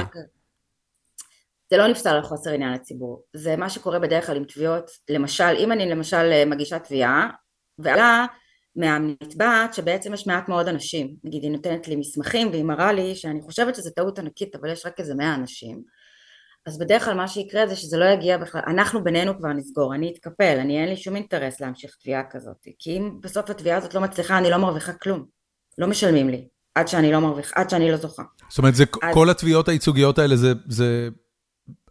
את, את עובדת בחינם, אלא אם כן יש פסיקה לטובתך? כן. וואו. כן, כן. איך? וואט? כן, כן, זה בדיוק העניין. בתביעה ייצוגית אסור, אסור ללקוח לשלם לי, אני לא מקבלת כסף ממנו. זאת אומרת, את צריכה להסכים לקחת על עצמך תביעה ייצוגית. נכון, והדבר היחיד שהלקוח בעצם, זה הוצאות בסוף. אם חלילה נפסיד בתביעה ייצוגית, אז הוא יכול לשלם אולי את הוצאות אה, התביעה. אבל גם זה אני תמיד אומרת, עורכי דין שהם מספיק מנוסים יכולים מאוד מאוד to mitigate את הסיכון הזה של הוצאות כי אתה מקבל מספיק קריאת כיוון במהלך הדרך שאם זו לא תביעה שהיא מספיק טובה תתקפל כאילו האינטרס, האינטרס הציבורי, האינטרס שלך, האינטרס של הלקוח של כולם זה שלא תמשיך תביעות שהן לא טובות כאילו okay. אתה, אוקיי. אמור להמש... אתה אמור לתבוע תביעות, אה, להמשיך תביעות שהן טובות כמה תביעות כל... כאלה עשית? אם, אם אני יכול לשאול מאז שהקמת את המשרד הרבה אה, עשרות? הרבה. מאות? כן, עשרות וסטטיסטית, מה אחוז ההצלחה שלהם? זאת אומרת, באיזה אחוז מהמקרים יוצא שאת תקבלי תמורה על העבודה שלך? אה, זה גם שאלה. המשרד קיים חמש שנים בערך, יש לי תיק בערך מהחודש הראשון שעדיין לא נסגר. הבנתי, אוקיי? זאת אומרת, זה גם לוקח שנים. כן. אז אני יכולה להגיד לך שאף פעם לא הפסדתי, כן התקפלתי. אה, מה שנקרא הסתרקות. כי הבנת שאין... אה, כי הבנתי שזה לא חכם, כן? אחוז אה, קטן. לא... יש סיטואציה שבית המשפט יעביר עלייך באופן אישי ביקורת שהתביעה היא קנטרנית, ומה לעזאזל את מבזבזת? לא, ביקורת, ראיתי אותו מעביר ביקורת על עורכי דין שהם בחוסר תום לב נגיד, שלא גילו דברים שהיו אמורים לגלות לבית משפט, הסתירו נגיד, יש להם ראייה ביד והם לא הציגו, כי אתה אמור לבוא עם גילוי מלא. אה, אתה כמו officer of court, אתה לא צד, אה, אז אתה בעצם אמור, אה, זה, זה באמת אמור להיות לטובת הציבור, אתה לא מייצג צד אחד ספציפי, אתה מייצג ציבור, אז אתה אמור לבוא בידיים מאוד מאוד נקיות, גם אתה וגם הלקוח שלך, זאת אומרת לגלות את כל מה שרלוונטי, את כל מה שאתה יודע, זה נורא נורא חשוב. אז דברים כאלה, אבל למה זה נחמד? כי זה הליך שהוא באמת מתחיל ונגמר ב... זאת אומרת, הבקשה לאישור תביעה ייצוגית היא אמורה כבר להכיל, הדיון הזה כבר אמור להכיל בתוכו את כל העובדות הרלוונטיות ואת כל הטיעונים המשפטיים והכל כבר גם וגם, כאילו זה, וזה בדרך כלל לא קורה, בתביעות רגילות יש לך. את התביעה, כתב הגנה, אם מה שאת אומרת הוא נכון, אז, אז על מה תביעה כזאת יכולה להיגרר חמש שנים? או, אמ, היא יכולה להיגרר חמש שנים כשיש המון צדדים, אמ, כשמדובר בגופים מדינתיים שצריכים אה, לקבל אישורים וזה קשה אצלם לקבל אישורים. אם הם רוצים לעשות כל, על כל צעד, ללכת לגישור אצל האדם הזה או אצל האדם הזה, או ללכת לזה, זה הכל הם צריכים לקבל אישורים וזה גורר. בתי משפטי משפט מאוד מאוד עסוקים שקשה לקבוע דיונים ולפעמים זה סתם נמרח. גישורים שלא מצליחים ונמרחים תקופה ארוכה, או כאלה שכן מצליחים אבל נמרחים תקופה ארוכה. fine-tuning של בסוף, של הסכמים, וואו, יש לי תביעה אחת שבהסכם, בטיוטה, אני חושבת שכבר שנתיים. אוי ואבוי. יש שם המון המון נתבעים. אז, אז אה, בטח, יש המון דרכים, זה, זה, זה מאוד מאוד, אה, מאוד מאוד איטי, לפעמים יש ערעורים, זה מאוד מאוד מאוד איטי. בדברים האלה. אני, אני אחזור, ו, וסליחה שאני מביא את המקרה הזה, אבל זה באמת פשוט בגלל שראיתי את זה בסרט. במקרה של אותו סיפוקוביץ', אני לא חושב שזה אפילו הגיע לבית משפט. זאת אומרת, זה, זה היה עניין כזה של להגיע בסוף לפשרה, כי, כי הם ידעו, החברה שעשתה את הנזק כנראה ידעה שהיא עשתה את הנזק, ושאם זה יגיע לבית משפט, זה הולך להיות לא סימפטי מבחינתם. והם משחקים את המשחק של צ'יקן על אם נלך לבית משפט, אז אנחנו נבלה עכשיו עשר שנים, וחצי מכם ימותו מסרטן בדרך, ולא יהיה לכם שום מזור. זה, זה טקטיקה, זאת אומרת, משיכת הזמן היא טקטיקה שהרבה פעמים, שהצד השני משתמש בה? בדרך כלל כשיודעים, הצד השני היום, עורכי דין מאוד חכמים בשני הצדדים, אתה יודע, גם בצד של הנתבעים.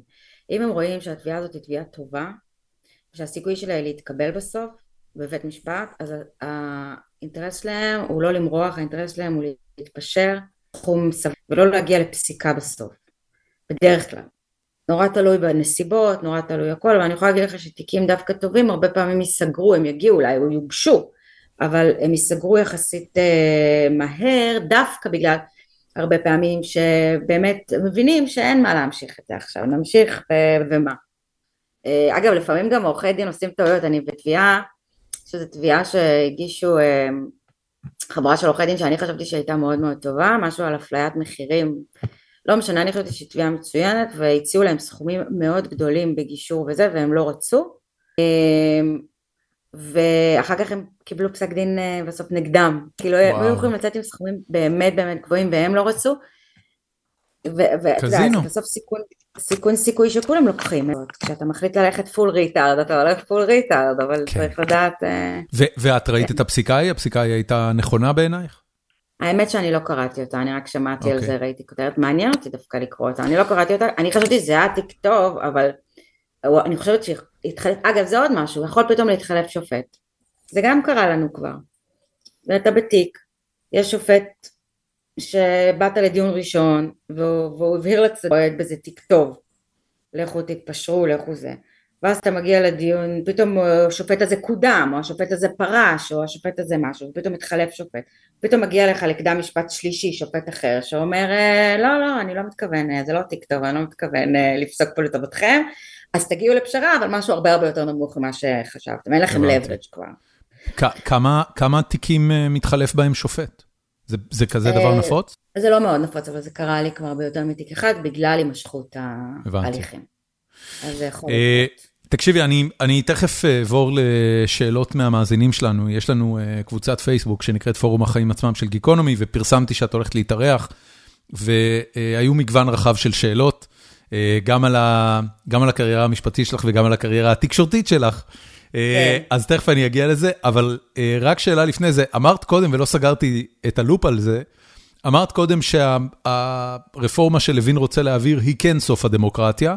כן. אה, ושאת רוצה להסביר למה, אז אני אשמח לשמוע למה זה סוף הדמוקרטיה. קודם כל זה, זה כל השילוב, אני רוצה להגיד. זה לא אולי אם היית פורט כל צעד בנפרד, אז היית אומר, טוב, עם זה עוד אפשר לחיות ועם זה עוד אפשר לחיות. אז קודם כל מדובר בשילוב הזה.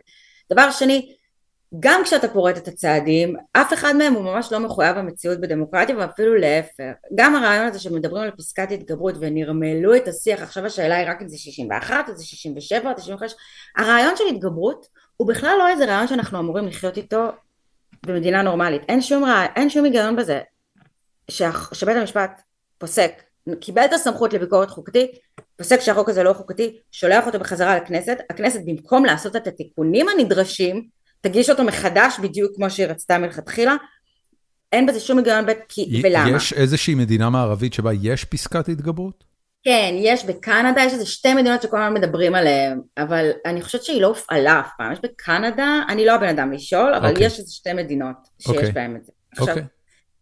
ויש גם מדינות שאין בהן סמכות, אבל גם אז, אז יש סמכות להגיד, זאת אומרת, אין אף מדינה, אין לך דבר כזה מדינה בלי ביקורת, מדינה דמוקרטית בלי ביקורת שיפוטית. למה? בדיוק מהסיבות שאמרתי קודם. בית משפט הוא לא נבחר, הוא לא מייצג. הוא לא מייצג, הוא אוטוריטה לא מייצגת של העם, היא אמורה להגן בין היתר גם על המיעוט, לא על הרוב. הרוב מיוצג בכנסת, ועל פי הרוב ניוט, ורוב הדברים ייקבעו על פי הרוב. אבל הרוב אינו, במדינה דמוקרטית, לא אמור להיות מסוגל לפגוע בזכויות של מיעוטים. כן.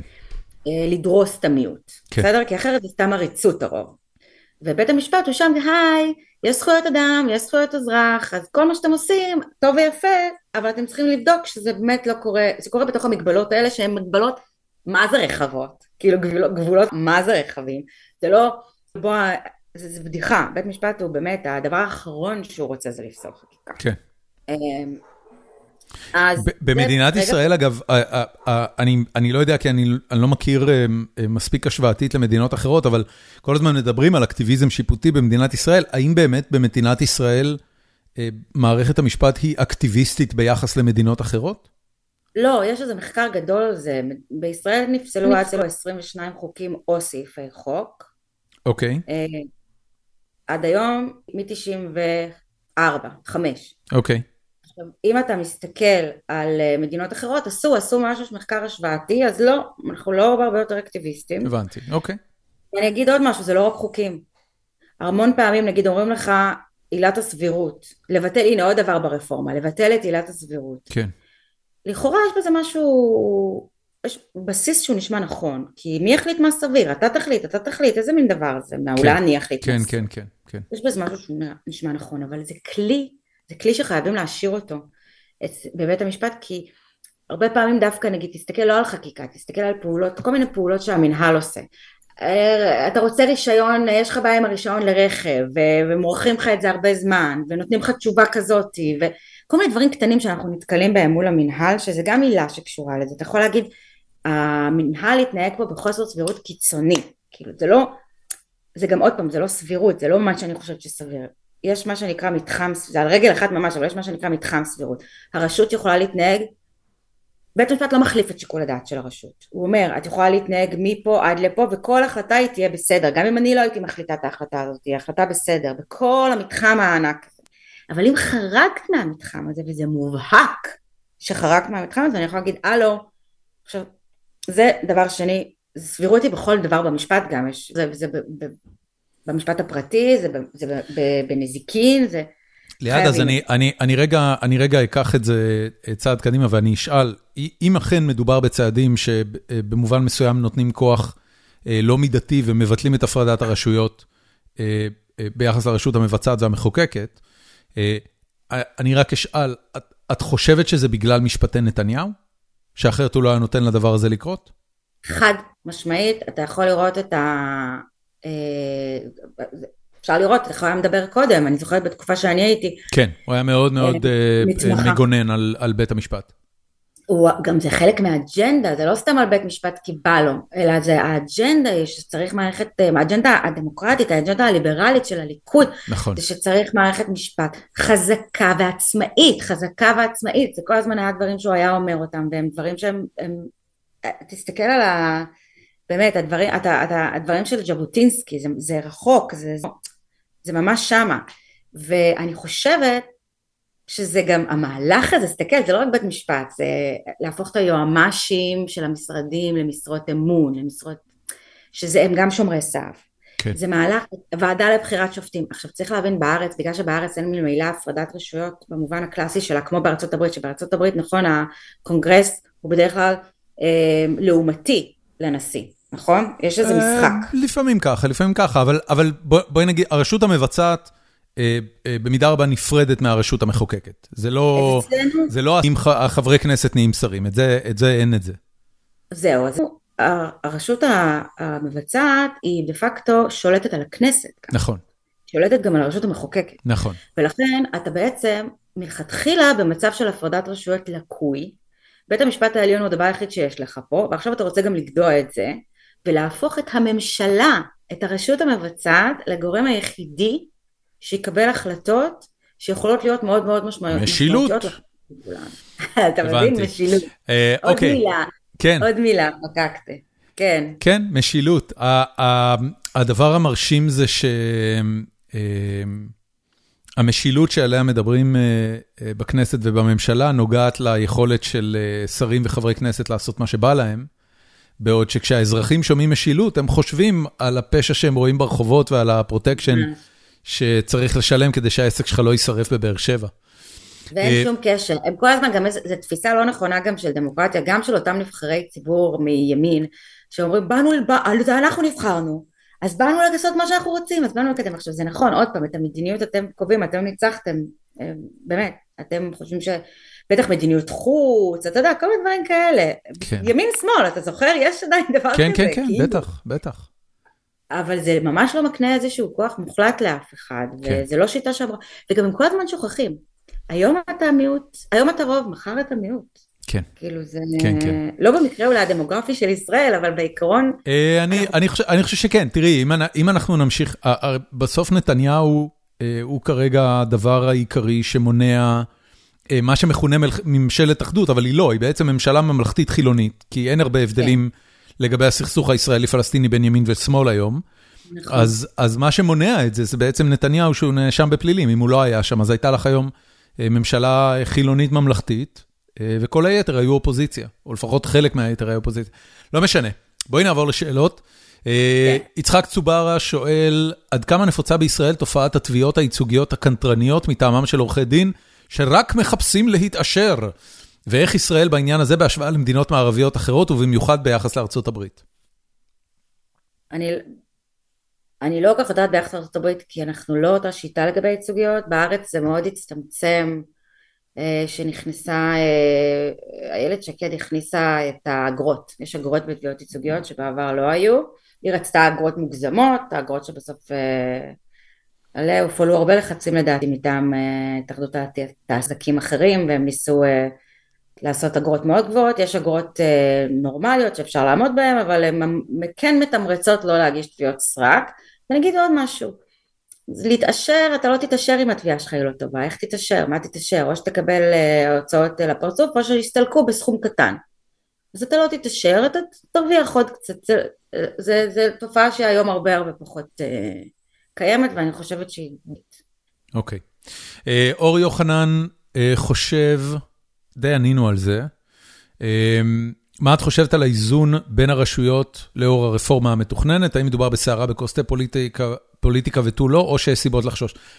ענינו על זה הרגע, אבל אני רוצה דווקא להרחיב אה. ולשאול, אפרופו דיבורים על קץ הדמוקרטיה, אה, כשאני מנתח את המצב, אני חושב שלא יהיה כלום. מה זה אומר לא יהיה כלום? גם אם תעבור רפורמה, היא תהיה בינונית, מסורסת, ובסופו של דבר תשאיר את המצב פחות או יותר על כנו. מסיבה מאוד פשוטה, לישראל אין בעיית משילות, יש בעיית מציאות. זאת אומרת, יש אוכלוסיות מסוימות וחברי כנסת מסוימים שמייצגים את האוכלוסיות האלה, שחושבים שאם אה, הם ישנו משהו במנגנונים השלטוניים של מדינת ישראל, אז הם יקבלו מדינת הלכה יהודית כמו שהם מפנטזים עליה לפני שהם הולכים לישון אה, בלילה.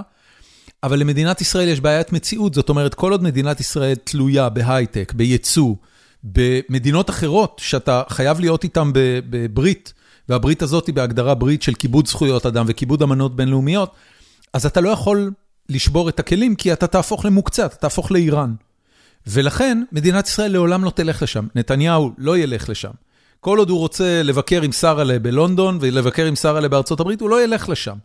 ולכן, אני, בתחושה שלי, מדובר בסערה בכוס תה, שבסופו של דבר תתברר בלא כלום. אבל אני אשמח לשמוע את דעתך. של הדעת, לי זה נראה שהם מאוד רציניים. אה, ויש שם אנשים, זהו, נתניהו שינה את דעתו בעקבות דעתו, כן? שינה את עמדתו בעקבות המשפט זו תפיסתי. אחרים שם, נגיד אה, יריב לוין ושמחה רוטמן, זה אנשים שזה בוער בהם אה, שנים. זה לא איזה משהו, אתה יודע, מתפרצים לדלת פתוחה, כאילו הוא מתפרץ לדלת פתוחה שם, זה, וסמוטריץ', זה, זה אנשים ששנים חושבים שבית המשפט העליון בא, אה, באמת, בא רק אה, לקצץ את כנפיהם ובלה בלה בלה, והם ברגע שתיתן להם את הכוח, זה, מה שקורה עכשיו זה החלום הרטוב שלהם. לא תהיה עוד הזדמנות כזאת, לדעתי. אומרים תמיד never say never, אבל בישראל זה רק נהיה יותר גרוע, אבל כל עוד נתניהו בתמונה, זאת ההזדמנות עכשיו, נתניהו בתמונה מבחינתם, מבחינה משפטית, הוא סוף סוף נותן להם, הוא סוף סוף נותן להם לעשות משהו, אין מצב שזה, למה שזה לא יקרה? הוא ייתן להם, הוא רוצה, הוא, הוא, אין מה לעשות, כי אחרת אין לו קואליציה. אוקיי. Okay. Uh, גיל יסור שואל, אקטים לדעתך uh, בחברה לעולם לא צריכים להיפטר במסגרת משפט? וואו, איזה קונפליקטים. לא יודעת, כל מה שהוא לא... יש דברים שהם לא משפט... ערכים. מה למשל? Uh, להחליט לצאת למלחמה. מדינת ישראל מחליטה לצאת למלחמה. באים בקבינט עכשיו. הבנתי. אה, כל מיני דברים כאלה שהם לא כל כך שפיטים. כאילו הכל שפיט, ו, ובית המשפט העליון, בג"ץ, העביר ביקורת וכן דן בגבולות אה, לגיטימיות או לא לגיטימיות, למשל שקשורות, אתה יודע, דינים בינלאומיים, עינויים, חיסולים ממוקדים וכן דברים כאלה. ענייני ביטחון מדינה את אומרת. כן דן, אבל דן מעט מאוד בענייני ביטחון מדינה. אה, הנה, ההחלטה לעשות חילופי שבויים, להחזיר את אה, גיל כן. בחיים בבית משפט, קשה לי להאמין שבית משפט יתערב בזה, זו החלטה של דרג ביטחוני, מקצועי, אמ, אוקיי. דברים כאלה. אמ, עמוס אה, סיידלניק, אה, הוא לא בדיוק שואל, אבל הוא, הוא כותב שמעניין להשוות את עיצוב האתר שלך לאתרים אחרים של משרדי עריכת דין. אני נכנסתי לאתר שלך, כן. ובאופן כללי הוא, לא, הוא באמת לא שגרתי, כמו כל דבר בקריירה שסיפרת לי עליה עד עכשיו. אה, איך בחרת לעצב את האתר שלך דווקא ככה? אה, אני עיצבתי אותו. I know. וזה היה אחרי שנתתי ל... נתתי למישהי, וכל הזמן בסוף השתלה, כאילו הייתי, כל הזמן הייתי מרגיזה ולעשות, ולא אהבתי וכן אהבתי, ואז באיזשהו שלב פשוט החלטתי שיסבירו לי איך עושים את זה, ואני אעשה את זה. פשוט כי אתרים של עורכי דין בדרך כלל, אני לא חושבת שהוא כזה, הוא, אתה יודע, הוא לא כזה, גם לא, לא יודעת, לא כזה מיוחד. הוא פשוט לא, הוא פשוט לא עורך דיני בוקי, כמו שניתן לצפות. יש בהם עורכי דין באופן כללי אה, בישראל, האתרים בעיניי רובם נוראיים, גם של המשרדים הכי עשירים והכי טובים והכי גדולים, כמו שהלוגוים בדרך כלל נוראיים, כמו שזה, יש איזה בעיית עיצוב אה, כללית אה, כן. בתחום הזה. זה, ו... זה תחום נורא נורא נורא שמרני, נורא נורא נכון, נורא שמרני. נכון, נכון, נכון, כן. נכון. בדיוק, וחלק מזה אתה יודע, ובצדק, אבל כן, זה תחום שמרני, אנחנו עדיין עובדים עם פקסים, אתה מכיר עוד... עוד... אה, לא עבר אה, חוק נגד זה? לא, לא בוטלו פקסים בשירות הציבורי? כן, אני לא בשירות הציבורי. כן, אבל את עובדת מול מערכת המשפט שהיא השירות הציבורי. אז מול מערכת המשפט כבר אפשר ברוב המקרים לא עם פקסים, אבל עורכי דין ביניהם מה? עדיין עובדים. אתה לא מאמין, אני אקבל פקסים. אני, אני לא ידעתי שעוד אפשר לקנות פקסים, זה, זה, זה מפתיע ומשמח אותי. זה קצת כמו קלטות VHS. אה, אז אצלי הוא וירטואלי, הוא פקס טו מייל. זה אני מכיר, בסדר. שזה אידיוטי לחלוטין, יש לך מייל. בדיוק, יש לך מייל, ממש ככה. תעבירי לי בפקס. אבל הנה, היום קיבלתי, בבקשה, היום קיבלתי, אתמול, פקס מהרצוג פוקס נאמן. הם עדיין עובדים בפקס. אבל הם בטח גם שולחים אותו פקס טו מייל. לא. אה, הם שולחים... מספר שרוף. טוב, אה, יאניק מילמן שואל, מה הסטטוס החוקי הנוכחי של פוליטיקאים שחוסמים אזרחים בטוויטר ובפייסבוק? שמעתי הבוקר אותך בפודקאסט מדברת על זה, ונדהמתי לשמוע שלצד העובדה שלדעתך אה, לחברי כנסת אסור לחסום אנשים בפייסבוק, כי הם אישי ציבור, את חושבת אותו דבר על אנשי תקשורת. לא הצלחתי להבין את הצימוד הזה. הרי איש תקשורת, לא. הוא עובד, יש לו את החיים שלו, הוא, הוא, הוא, למה, הוא, למה הוא צריך לא לחסום מישהו? לא, אני לא חושבת, קודם כל אני לא חושבת שזה, זה, לא, זה בוודאי לא בדיוק אותו דבר. איש ציבור זה הרבה יותר מובהק, הדבר הזה עובר אצלי כמה גלגולים, המחשבה על עיתונאים עוברת אצלי גלגולים. הבנתי, אוקיי. אז, אז, אז רגע, ציבור... אבל מה הסטטוס החוקי כרגע כדי לענות ליאניק על השאלה? אז תענה לו שלצערי הרב, אה, עתירה שהוגשה בנושא, אנחנו הגשנו עתירה בנושא, היא אה, נמחקה, לא נדחתה, ומדוע? כיוון שהיועץ אמרו שהם בדיוק יושבים על המדוכה והם ידונו בזה ויעשו אה, חשיבה מסודרת ויוציאו כללים מנחים אה, כי בעצם העתירה שלנו הייתה נגד הייעוץ המשפטי לממשלה, לכנסת ונגד משרד הפנים שזה בעצם יוכלו להנחות כנסת, חברי הממשלה ואת הרשויות המקומיות. כן. אה, אבל, ו... אבל בואי נראה את השאלה העקרונית, אוקיי? כן. למה אה, לא להעביר לחבר כנסת שיחת טלפון מותר, כי הוא עסוק, ולחסום מישהו שעושה ספאם ב... ב אה, מה זה ספאם? למה זה ספאם? אה, תגובות מטרילות ופוגעניות. זכותך, חופש הביטוי הוא אחת הזכויות, באמת, הכי הכי הכי חשובות במדינה דמוקרטית. האם, האם זה לא אותו דבר לחסום מישהו ברשת חברתית ולמנוע משיחה שלו להגיע למשרדו של, ראש, של אה, ממש, השר? ממש לא.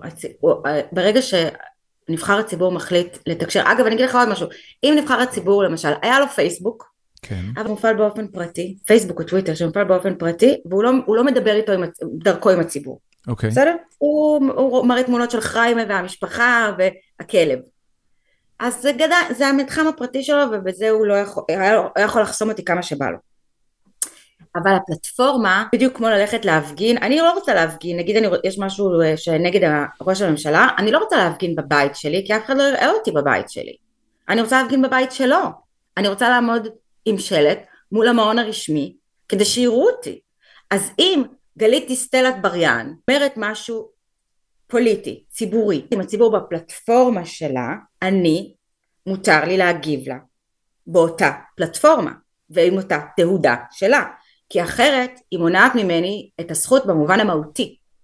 את זה שאני יכולה לכתוב בזה שלי, אף אחד לא יראה את זה, אבל גלית דיסטל כותבת, אה, תתמודדי, מטרילות, פוגעניות, מרגיזות, עזוב את אלה, יש כאלה שחוסמים סתם כי בא להם. כן. אבל המבחן צריך להיות שם בעיניי. חופש הביטוי בארץ, המבחן להגבלתו הוא מאוד מאוד מאוד מחמיר. אה, משהו שמזעזע את אמות הסיפים, כאילו זה, זה בטח לא תגובה של קללה אה, אה, או איזה משהו זה, וחוץ מזה גם אין פה שום מידתיות. בגלל זה צריך כללים, צריך כללים שאומרים אה, לא לחסום מיד, אפשר להתריע. זאת אומרת פרוטוקול אה, שמוביל אולי בסוף כן. באמצעים קיצוניים כמו צו הרחקה. בדיוק. הבנתי. להגיד בסוף זה מטרידן, והנה, וגם כש... כשהמטרידן הזה יבוא אחר כך ויתלונן, אז תוכל להראות את כל הצעדים אז, אז על פי, על פי תפיסת עולמך, אה, אה, זה, זה צריך להיות פרוטוקול ש, שהוא דומה לפרוטוקול של צו הרחקה? זאת אומרת, בסוף נצטרך לבקש מבית משפט לחסום מישהו בפייסבוק? לא. איש ציבור? לא, לא. לא, אני חושבת שזה צריך להיות פרוטוקול שהדבר הכי הכי חשוב בו זה תיעוד. אה, שאיש הציבור יתעד, שהלשכה שלו, שמי שמפעיל לו את הטוויטר, שיתעד כשהוא מחליט לחסום ועל מה. כדי שאותו בן אדם יוכל, יוכל, שהוא יוכל, שהנפגע יוכל אחר כך ללכת לבית משפט ולבקש סעד, הוא צריך להיות מנגנון הדרגתי, או מידתי הדרגתי ומתועד. Okay. אוקיי. ואז לא צריך לפנות לבית משפט, בסוף אפשר לחסום, אבל שאפשר ללכת לבית משפט, נבחר הציבור יראה, ובית משפט יגיד אם זה בסדר או לא בסדר. הבנתי. בטח שלא באופן השרירותי הזה שזה, שקורה עכשיו. וזה לא הסטטוס החוקי שיש כרגע במדינת ישראל. ממש לא. כרגע, השאלה מה אתה מחשיב כסטטוס חוקי, כי מבקר המדינה למשל התריע כבר משנת 2017, שזה דבר שנעשה בלי, בלי הכרה ובלי כללים, ושזה תכלס נגד אה, עקרונות יסוד של השיטה שלנו. אתה יכול להגיד, יועץ המשפטי היה יכול מחר להגיד שזה לאסור על חברי הממשלה לעשות את זה והוא לא צריך חוק בשביל זה. הבנתי. כי יש את ה... יש כבר את החוק, יש כבר את, אה, את עקרונות היסוד, יש את חופש הביטוי, ויש לנו כבר את כל הידע שאנחנו צריכים על איך רשות מנהלית צריכה להתנהל. והיועצים המשפטיים נמנעו מלקבוע את הקביעה הזאת? כן. הבנתי. אמ, טוב, אה, נתנאל רוזנצוויג, אה, נתחיל בפרגון גדול מאוד לפודקאסט המשפטי שלה, מנגיש ומלמד המון, כל הכבוד, באמת מאוד נהניתי להאזין. תודה, תודה. אמ, לאור כל, והשאלה שלו, לאור כל מה שקרה מאז שהתחיל משפט נתניהו, לאן מרגיש לך שנושבת הרוח, אה, הרשעה או זיכוי? לא מספיק, אה, אני בדיוק עכשיו, זה מצחיק, בגלל תיק אחר שלי, אז אני קוראת עכשיו את הפרוטוקולים, ואני פעם ראשונה נחשפת ממש ממש לפרוטוקולים, אני לא מספיק... טוב. זו שאלה ממאזינה שמעדיפה שלא ננקוב בשמה, מאחר וחוק לא שווה מוסר, איזה חוק את מכירה, אני מניח, במדינת ישראל, שהכי מתנגש עם התפיסה המוסרית האישית שלך? וואו. איזה שאלה טובה, אה? ממש. המאזינים שלנו אלופים. חוק שמתנגש עם התפיסה. שאת אומרת, אני מגיע עם הדבר הזה לבית משפט ואני ממש... אה, אין, אה, אין אה, חוק שאני יכולה לחשוב עליו, אני, אני יכולה לעשות תיקונים, עוד פעם, וזה לא בדיוק תפיסה מוסרית, אני חושבת לעשות תיקונים לחוקי יסוד שהם פרסונליים או אד הוק, זה בניגוד לתפיסה הדמוקרטית שלי, אבל זה לא בדיוק המוסרית שלי. אמ, עונש מוות, כאילו עונשי מוות למיניהם, למיניהם, אני רוצה להגיד שאם יהיה עונש מוות למחבלים אז אני בגדול בגדול נגד אה, אנשי מיטות למיניהם, אם כי נגיד זה לא כואב לי שהרגו את אייכמן למשל, אז זה גם עניין של דגרי בסוף, כאילו זה גם עניין של... אה, כן. ככה שיכול להיות שיש, שיהיו כאלה שזה לא יכאב לי, אבל, אבל בגדול כמדינה, גם אם זה לא כאב לי, המחשבה שהרגו את אייכמן, אני כן חושבת שיש בעיה ש... שלוקחת את הסמכות להרוג. יש בזה משהו שהוא לא וכשהסמכות הזאת נלקחת אה, בצורה צבאית, אה, את יודעת שחיל האוויר הוריד טיל על השייח' יאסין, זה כן סבבה? חיסולים הם מאוד קשה, חיסולים ממוקדים זה בעצם עונש מוות בלי... לכן אני שואל, כי מדינת ישראל כן. דה פקטו, מדינת ישראל הריבונית מוציאה להורג באמצעים לא משפטיים נכון. את כל מי שצריך להוציא להורג באמצעים לא משפטיים. לגמרי, אבל אני חושבת שקודם כל היא לא מוציאה להורג אזרחים. נכון. זה דבר ראשון. תראי, מה זה, אה, מה זה אזרחים? היא מוציאה להורג אה, אנשים שהם... מדינת ישראל לא מכירה בחמאס כצבא, היא מכירה בו כארגון טרור. לא, לא אזרחים לא אזרחים שלנו, אני מתכוונת. אה, אוקיי, כן, כן, ברור, ברור, ברור. גם אייכמן לא היה אזרח שלנו. נכון. הפנו אותו, הבאנו אותו לפה אה, כדי לרצוח אותו, אה, כדי להרוג אותו. אני חושבת שהשאלה איך אתה תופס את זה, יש הרבה ביקורת על, על הכלי הזה ובצדק, השאלה אם אתה תופס את זה כשדה קרב ותפיסה מלחמתית, כי נגיד הרי בתוך שדה קרב ובתוך מלחמה אז יש casualties, נכון? נכון אתה יורה, נכון. ואתה יורה על מי שאתה חושב שהוא, שהוא, אה, שהוא אויב, ולפעמים אתה טועה, והוא בכלל לא אויב, ולפעמים אתה צריך לראות אפילו שיש ילדים בסביבה, ולפעמים פה ולפעמים שם. אז השאלה איך אתה תופס את זה, אם אתה תופס את זה כשדה קרב, או כמאבק שהוא מאבק בפשיעה, בסדר? אז אני חושבת שבתוך, יש הבדל גדול בין חיסול ממוקד שאני לא מתה על הפרקטיקה הזאת, אבל אני חושבת שאם יש אפשרות לעשות את זה בצורה שהיא מאוד מאוד, זאת אומרת עם מודיעין מאוד מאוד טוב, וכמובן כמה שפחות, אתה יודע, לא מעורבים בכאלה, וחושבים שזה ימנע משהו יותר גדול ויותר מסוכן לאזרחים שלנו בתפיסה מלחמתית, אני חושבת שזה בסדר, רק צריך להיות מאוד, היד צריכה להיות מאוד מאוד מאוד לא קלה על ההדק, כן. כפי שאני חושבת שזה די... דן שכטר כהן, עוד כמה דברים קטנים, דן שכטר כהן שואל, כמשפטנית, איזה רפורמה לדעתך נחוצות עבור המערכת והאזרחים? מה כן לדעתך צריך לשנות במערכת? אז אמרתי, אני חושבת, א', שופטים ברמת השופטים, שתהיה קצת יותר אחידה וגבוהה, שזה okay. לא אוקיי. יהיה רולטה. Okay. כל פעם שנכנסים ש- לאולם. שזה בתכלס אומר לתקצב את זה יותר. גם להפוך את זה ליותר אטרקטיבי לאנשים ללכת להיות שופטים, וגם לא, לתקצב את המערכת. אבל כן, שזה אבל יהיה... אין, אבל אין מספיק שופטים, חלק גדול מהסיפור של עינויי דין אה, קשור לעומס על מערכת המשפט. נכון, נכון, צריך הרבה יותר שופטים, נכון?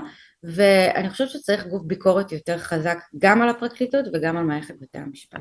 כאילו צריך להיות איזושהי אה, סמכות שהיא כן אה, עם שיניים והיא כן רצינית, כי כרגע נציב קבילות על השופטים, נגיד אז הוא מקבל כל מיני תלונות ופעונו כזה ונזיפה, ואני חושבת שצריך להיות איזשהו מנגנון שמוודא ששופטים לא טובים לא ייתקעו במערכת עד גיל 70. כן, גם, גם מערכת החינוך יש לה את הבעיה הזאת. נכון. באופן כללי המערכות הציבוריות, אה, כן. קש, קשה לשחרר בהם אנשים. ניב הדרי שואל, הוא כותב הרבה, קודם כל, כפרה על יד, גם מת על חתונמיות, ועזרתי לי לשפר את חייה ולהתמכר לפוד המושלם. ואת עושה פודקאסט על ריאליטי, אני לא יודע אם מאזיננו יודעים, אבל את, את רוצה לספר עליו אה, שתי מילים? חתונמיות, הוא כרגע בהפסקה, כי אין עונה, אבל אנחנו, אני וחברתי ושותפתי, טליה לוין, אה, שותפתי לפודקאסט, אנחנו עושות, אה, מלוות את חתונמי. בפודקאסט. כן. היה לך איזה חשש אה, לפני שעליתי עם הפודקאסט הזה, או או בזמן שהקלטתן אותו, שזה פוגע בדימוי ובקריירה המשפטית שלך? כן. וזה היה, זה התברר כנכון או לא? לא, לא, מי שלא יודע לעשות את ההבחנה, מי שהוא, אתה יודע, מי, ש... מי שחושב שעורך דין צריך להיות אחד שלא אוהב ריאליטי, אז הוא כנראה גם ככה לא יאהב אותי כעורך הדין שלו, זאת אומרת, זה גם ככה לא יעבוד, אז... אמ, אז ככה שזה לא כל כך מטריד אותי. טוב, אז אני כן אשאל אותך על, על חתונמי.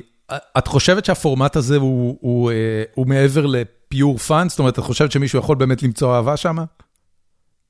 אנשים מצאו אהבה שם, אבל באותה רנדומליות של כל דבר אחר בחיים. הבנתי, זאת אומרת, כן. לא, הם, לא, הם לא באמת מפת, מפצחים פה איזה שיטה, זה, זה, זה it's fun.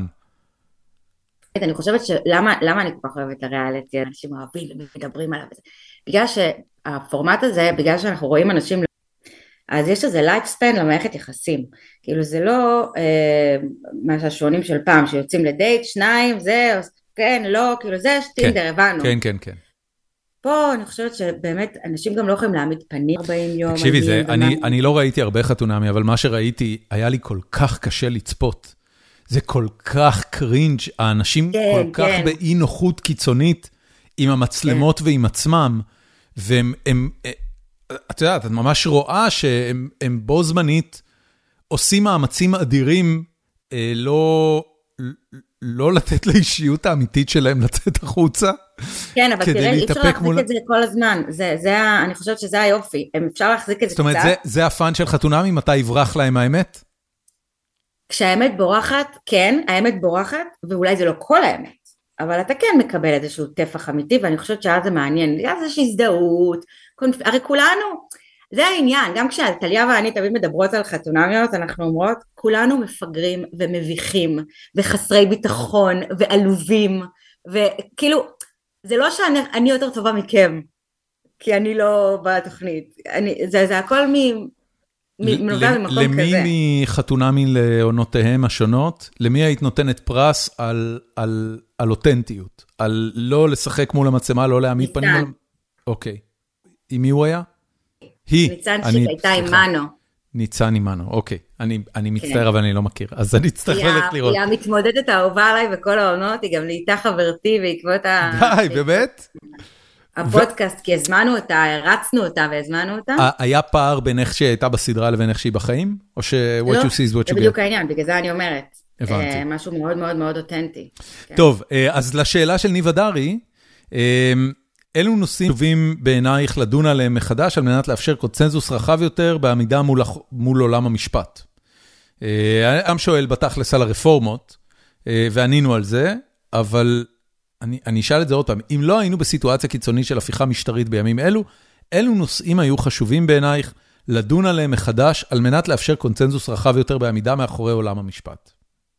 אני לא חושבת שיש כרגע אה, בסיס אמיתי של ריסוס כלשהו, לתחושתי, כי אני חושבת שהם מסמנים את הבעיות במקומות הלא נכונים, וברגע שמסמנים את הבעיות במקומות הלא נכונים או ממציאים דברים שלא קיימים, אז... אה, ומצד שני לא מתייחסים לבעיות שכן קיימות, אז איך אתה יכול למצוא פה קונצנזוס כרגע? כרגע לא. אני כן חושבת, זה נורא מצחיק, כי בגלל שאין לנו חוקה, אז כל פעם צריכים לפתוח מחדש פתאום, אנחנו פתאום אפשר, אפשר לעשות הפיכה אבל. אין לנו חוקה! אין לנו חוקה. זה. כאילו... יאללה, נו. אמ, טוב, חן מור עם אה, שלוש שאלות קצרות ואחרונות. אה, למה לא הברטת את שם המשפחה? כי אני אוהבת אותו. יופי. למה את שונאת את ינון מגל הוא דווקא שנון? אני לא שונאת אותו. אני כאילו, יש לי, יש לי אה, יחס אמביוולנטי אליו, אני מאזינה מלא, אני צוחקת הרבה פעמים, כי יש בו משהו הוא שאני מבדר. מכבדת. הוא- הוא- הוא דביל ומבדר. יש לו הומור עצמי. זה הרבה פעמים אה, תכונה שהיא מאוד שובת לב בעיניי, ואני מחבבת אותה, הוא מאוד חכם, אבל אה, הוא, דווקא כי הוא חכם, בלתי נסבל, כי הוא מוציא, הוא, הוא סוכן של, אה, של פייק ניוז בשפע, ולדעתי הוא מכור, הוא מרגיש לי מכור לתשומת לב. ו... הוא ו- איש תקשורת. זה כן, ה- אבל יש אנשי תקשורת שיש להם גם... בסדר, אבל זה בא. עם עבודה קשה. או, בתקשורת, או שאתה מבדר, או שאתה מעולה. אז רביב הוא מעולה, והוא לא כזה מבדר, ו- וינון לא יכול להיות מעולה, עבודה קשה, אז הוא נהיה מבדר. נראה לי. הבעיה הכי, הבעיה הכי גדולה זה שמתייחסים בטעות לאנשים כאלה כעיתונאים. נכון. כל עוד אתה מתייחס...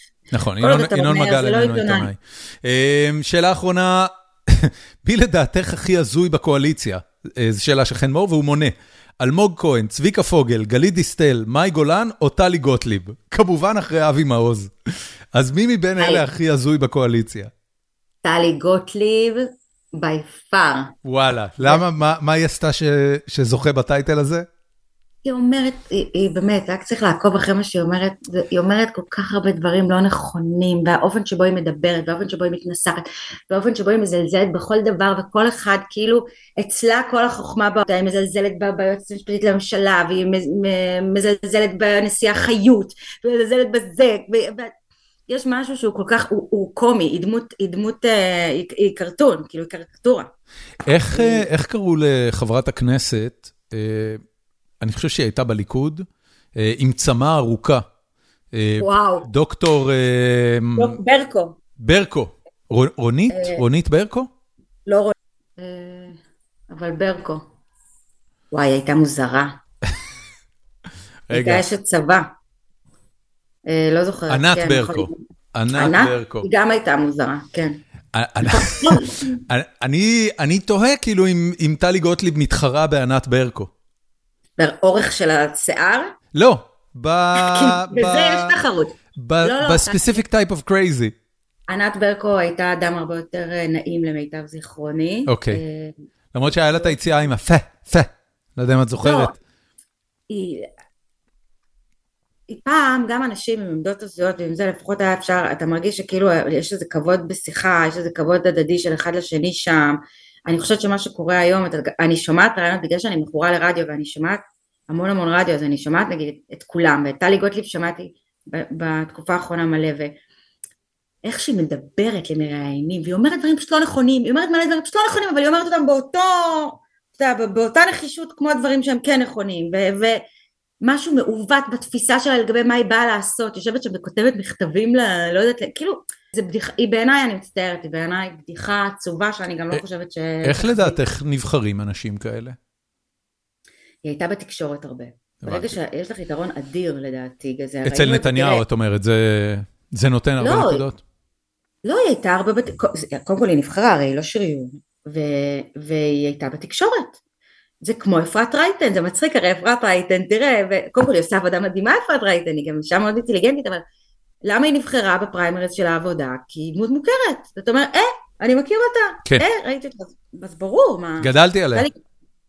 טלי גוטליב הייתה אה, בת בית בפאנלים. אני חושבת, נכון, ערוץ 14 בטח, אז אתה יודע, הציבור הכיר אותה. חוכמנות שהיא נגד מערכת המשפט, ונגד היועמ"ש, והיא נגד זה והיא נגד זה. אוקיי. טוב, אמ, ליעד, תודה רבה.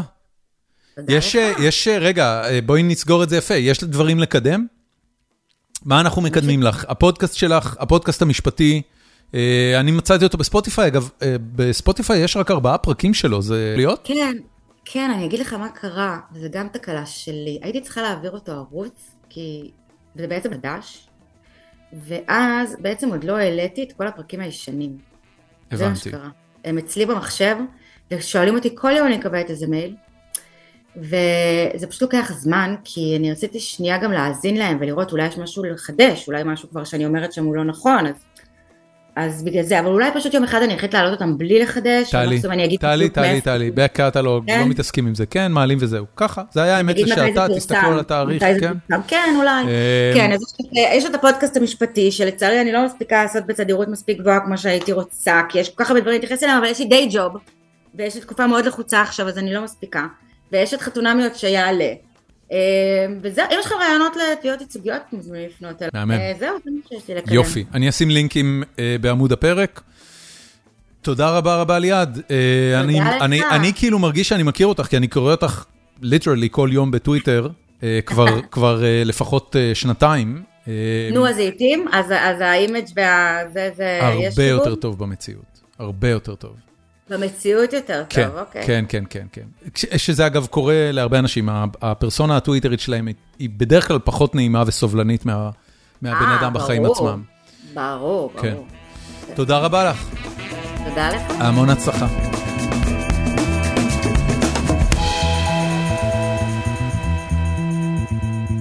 ועד כאן הפרק. אמ, עברו אה, קצת פחות מ-24 שעות מאז שבית המשפט שחרר את הפסיקה שלו לגבי דרעי, והעובדה שהוא לא יכול להיות שר. ואני חוטף דיכאון מלעבור על טוויטר ולקרוא את כל הרעל שם. מצד אחד, קבוצה מאוד גדולה של אנשים שתומכים באריה דרעי, אוהבים את אריה דרעי, ובכלל משוכנעים ב-100%, אין בכלל ספק אצלהם, שהפסיקה של בית המשפט, אה, שאותה הם לא קראו ולא התעמקו, אה, היא גזענות נטו, ושהעשר אה, נגד אחד של, של ההחלטה, היא בכלל מתחלקת יפה בין אשכנזים למזרחים. שזה נרטיב נורא סימפטי, אבל השופט היחיד, השופט אלרון, ש, שפסל את, שלא פסל את דרעי, לכאורה, בעצם אמר דברים מאוד קשים, אבל שלח את ההחלטה ליושב ראש אה, ועדת הבחירות המרכזית. ו, ולכן העניין הוא בסופו של דבר נרטיבים. אה, אפס קשב, אפס שיח, אה, כל אחד מתבצר בעמדה שלו, כל אחד צורח את העמדה שלו ועושה תחרות על איך הוא יטנף יותר על הצד השני ויותר יצדיק את העמדה שלו מול הצד השני, ואין באמת שום קשב. והדבר הזה בעיקר לא עוזר. זה לא ישפר את החיים של אף אחד בארץ, זה לא יהפוך את החיים לטובים יותר. עם, עם, עם האנשים שמתנגדים לבית המשפט העליון ורוצים להפוך אותו פנימה והחוצה, יעשו את זה ויצליחו לעשות את זה, אז הם יקבלו את אותה בעיה, והיא שבסוף צריך מערכת משפט. ומערכת המשפט צריכה להיות אה, צודקת וטובה ונכונה ומקצועית. ופסקי דין צריכים להינתן מהר ולהיות מנומקים והגיוניים, ושתהיה את התחושה של אה, מה שבגין תיאר, אה, יש שופטים בירושלים. אגב, הפסיקה של דרעי, שמאז ההקלטה של הפרק עם ליעד הספקתי לקרוא חלק ממנה, כתובה נורא יפה. אני ממש ממליץ בחום למי שאוהב את השפה העברית ואוהב לקרוא טקסטים בעברית, שפשוט ילך לקרוא את זה, זה, זה, זה כתוב, זה מנומק, זה, זה, זה כולל מובאות ו, ודוגמאות, וכתיבה טובה. אה, זה לא מחופף, זה לא זה לא, לא ענייני, זה לא, אין בזה שום ריח של גזענות או של פוזיציה. אה, זה פשוט פסיקה כתובה טוב. אה, וזה מבאס מאוד. זה מבאס כי לא נעים לראות את החברה שבה גדלת ואת המדינה שבה גדלת מתפרקת באופן הזה. ומדינת ישראל לא מתפרקת, צריך להגיד, אני די אופטימי בסך הכל לגבי המצב. אופטימי במובן הזה שבניגוד למה שליעד אמרה, אני לא חושב ששום דבר שיכול לעבור היום בכנסת הוא לא קץ הדמוקרטיה. בסופו של דבר, מתחת לכל המערכת הפוליטית, יש עדיין איזושהי הבנה מקננת שהעסק הוא לא שבור באמת, שיש הרבה יותר טוב מרע במדינת ישראל ושהמדינה היא נס, לא פחות. ולכן, לא יפרקו את מערכות השלטון כל כך מהר, ולא אה, יגיע קץ הדמוקרטיה כל כך מהר.